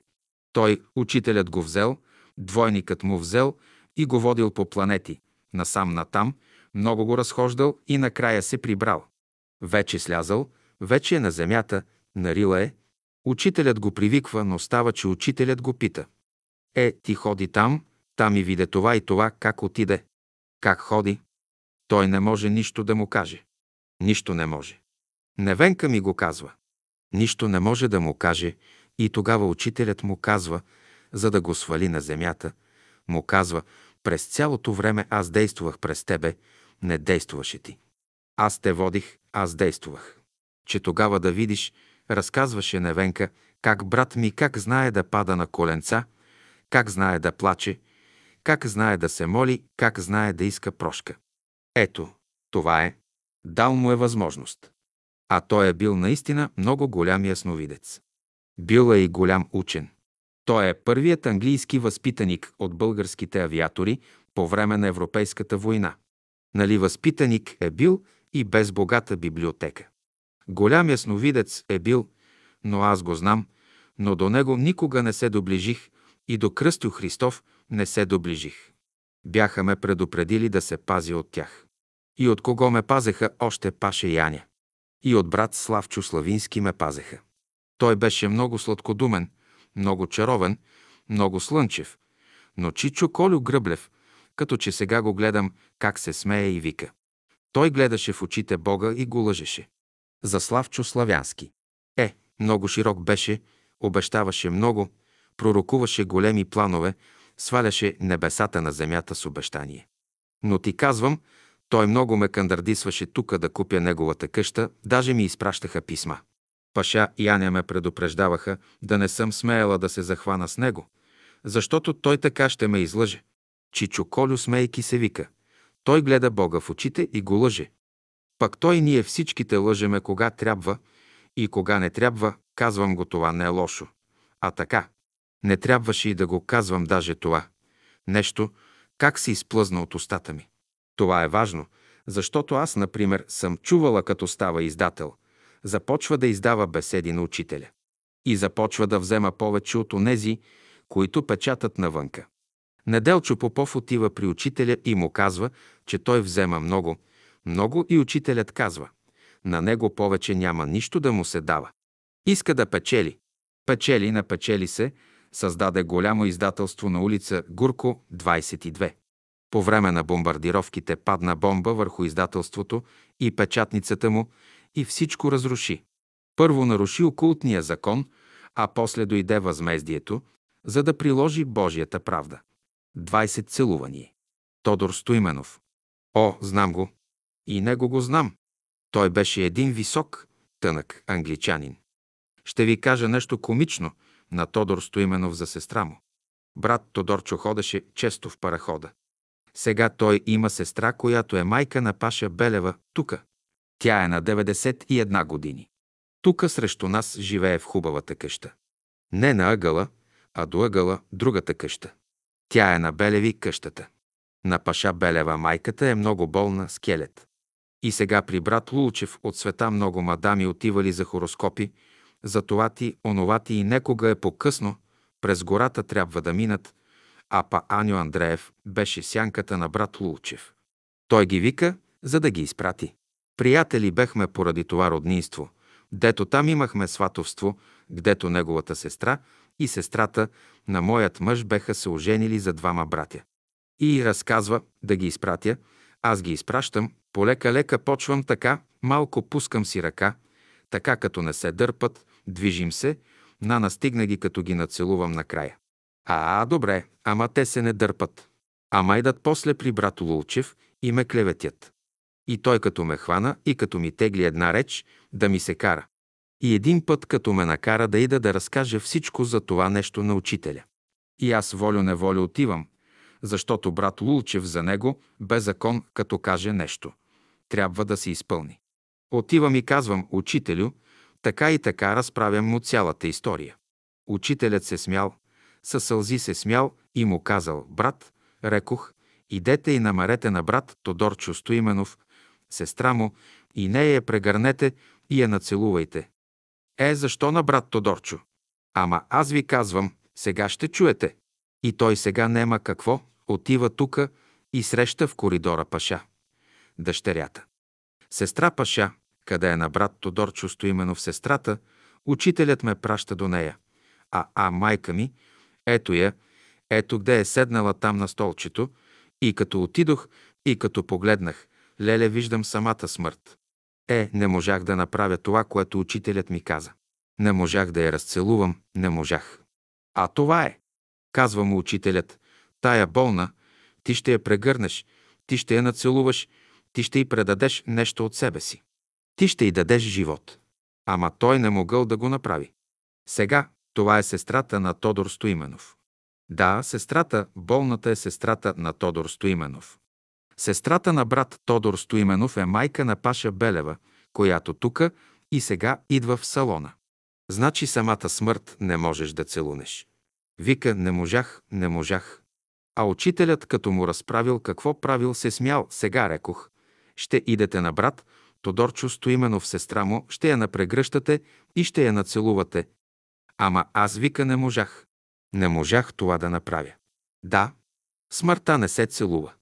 Целува се жив човек. Целува се младост, а не старост. 21. Законът на справедливостта. Нещо ще ви разкажа за онези събития, за така наречения братски съвети след заминаването на учителя. Знаете ли, аз никога не съм се занимавала с тях, но ще ви кажа нещо кога стана голямото събрание, гдето Антов го изпъдиха. Чичо Колю Гръблев като сега, че го гледам как върви и се смее. Аз на него така му казвам, какво нещо е навика. Щото бяха много малки децата. И те Чичо Колю, Чичо Колю и той си остана у нас Чичо Колю. Те постъпиха недобре с Антов. Лично Антов на учителя нищо не е направил пакост. Лично, а много се бяха настроили, на два лагера бяха. Лично аз за себе си ще ви кажа. Той можеше да ми направи много голяма беля. Но не ми направи. Но аз вътрешно никога не бях против него. Защото казах така. Ние всички на едно място ще даваме отчет. На едно място ще ни съдят и за добро, и за лошо, и всеки отговаря за себе си. Ако той прави лошотии, той си е. Аз нема какво да се мешам при него. Но учителят за него е казал, че той е едно куче, което лае при стадото, за да го пази. Той може би си попиваше, негова работа си е. Много си попиват, некои си и похапват и месце, похапват си и риба. Например, лично на Йорданка Жекова учителят е казал, на доктор Жеков ще му даваш да яде риба. Но ти нема да ядеш. Ето, дава. И тук една леля нешка имаше, като светица я имах нея. Анева по име може би сте чули. И тя си ядеше риба. Така че не трябваше толкова да бъдат против Антов. Той държеше рилските работи. Аз нищо не мога да кажа. Ако нещо е правил, негова работа си е. А ние сме на голямото събрание, когато изгониха Никола Антов, заедно с Никола Гръблев. С него сме заедно на събрание и той, излизайки след като свърши събрание, гледам как се смее, така от сърце се смее, киска се и вика «Ах, Йотке, сега ще видиш какво ще стане». Не трябваше това нещо да става. Когато една постройка се гради, какво най-напред се построява? Нали туалетната се строи най-напред? Това сега вече ние няма да имаме такова место отходно. То така ще тръгне, всеки ще се изхожда гдето му падне. През него минаваха негативните работи, не трябваше да го закачат. А те го много лошо, много лошо го обидиха, постъпиха с него много лошо. А той не се закачаше с всеки, той изглежда, че усещаше кой се е настроил срещу него и кой не. Затова ви казах преди малко, че той можеше на мен да направи голяма пакост, защото ние имахме много голям имот в подуяне. А моя другар разбра, че ще го дигат за Кремиковци и там огромни блокове направиха и той, понеже знаеше това, за това имота предварително го продаде. И купихме на изгрева място. Построихме незаконно къщичка. Антов не ни наклевети, макар че ни виждаше всеки ден как я строяхме. Е, събранието беше повече от отвратително, защото всичко беше против брат Антов. Не може така, не може, не бива така, не постъпиха правилно, не постъпиха. Щом Чичо Колю така не ги одобри, този хубав човек, то нема какво да се каже повече. Не постъпиха правилно. А Пайленка Андреева, милата, много я обичам и нея, и тя е хубав човек, и тя нямаше да яде бой. Нея я предупредиха. Не минавай от тука, защото те чака да те бие. А тя нарочно пък мина. Да види какво ще стане. Е, ама яде ли пердаха? Само не мога го оправдая, но той ще си плаща брат Антов за това, дето би брат Боев в стола. Един човек седнал на мястото си, на плетения си стол и да го бие. Не, не това. Но знаете ли от какво се отказвам, ей така да дам мнение? Нарушихме закона на справедливостта и дойде Божията правда. Тя със своята невидима метла измете всички бараки, целият буклук, гдето се беше насъбрал и вмирисал. После дойде онзи, за който учителят бе говорил, че ще построи нов квартал. Построиха го и сега тук живеем. Но изгрева го няма. Остана само словото на учителя и там ще търсите изгрева за вашите души. Магнетофонен запис на Вергилий Кръстев от 1.6.1994 година.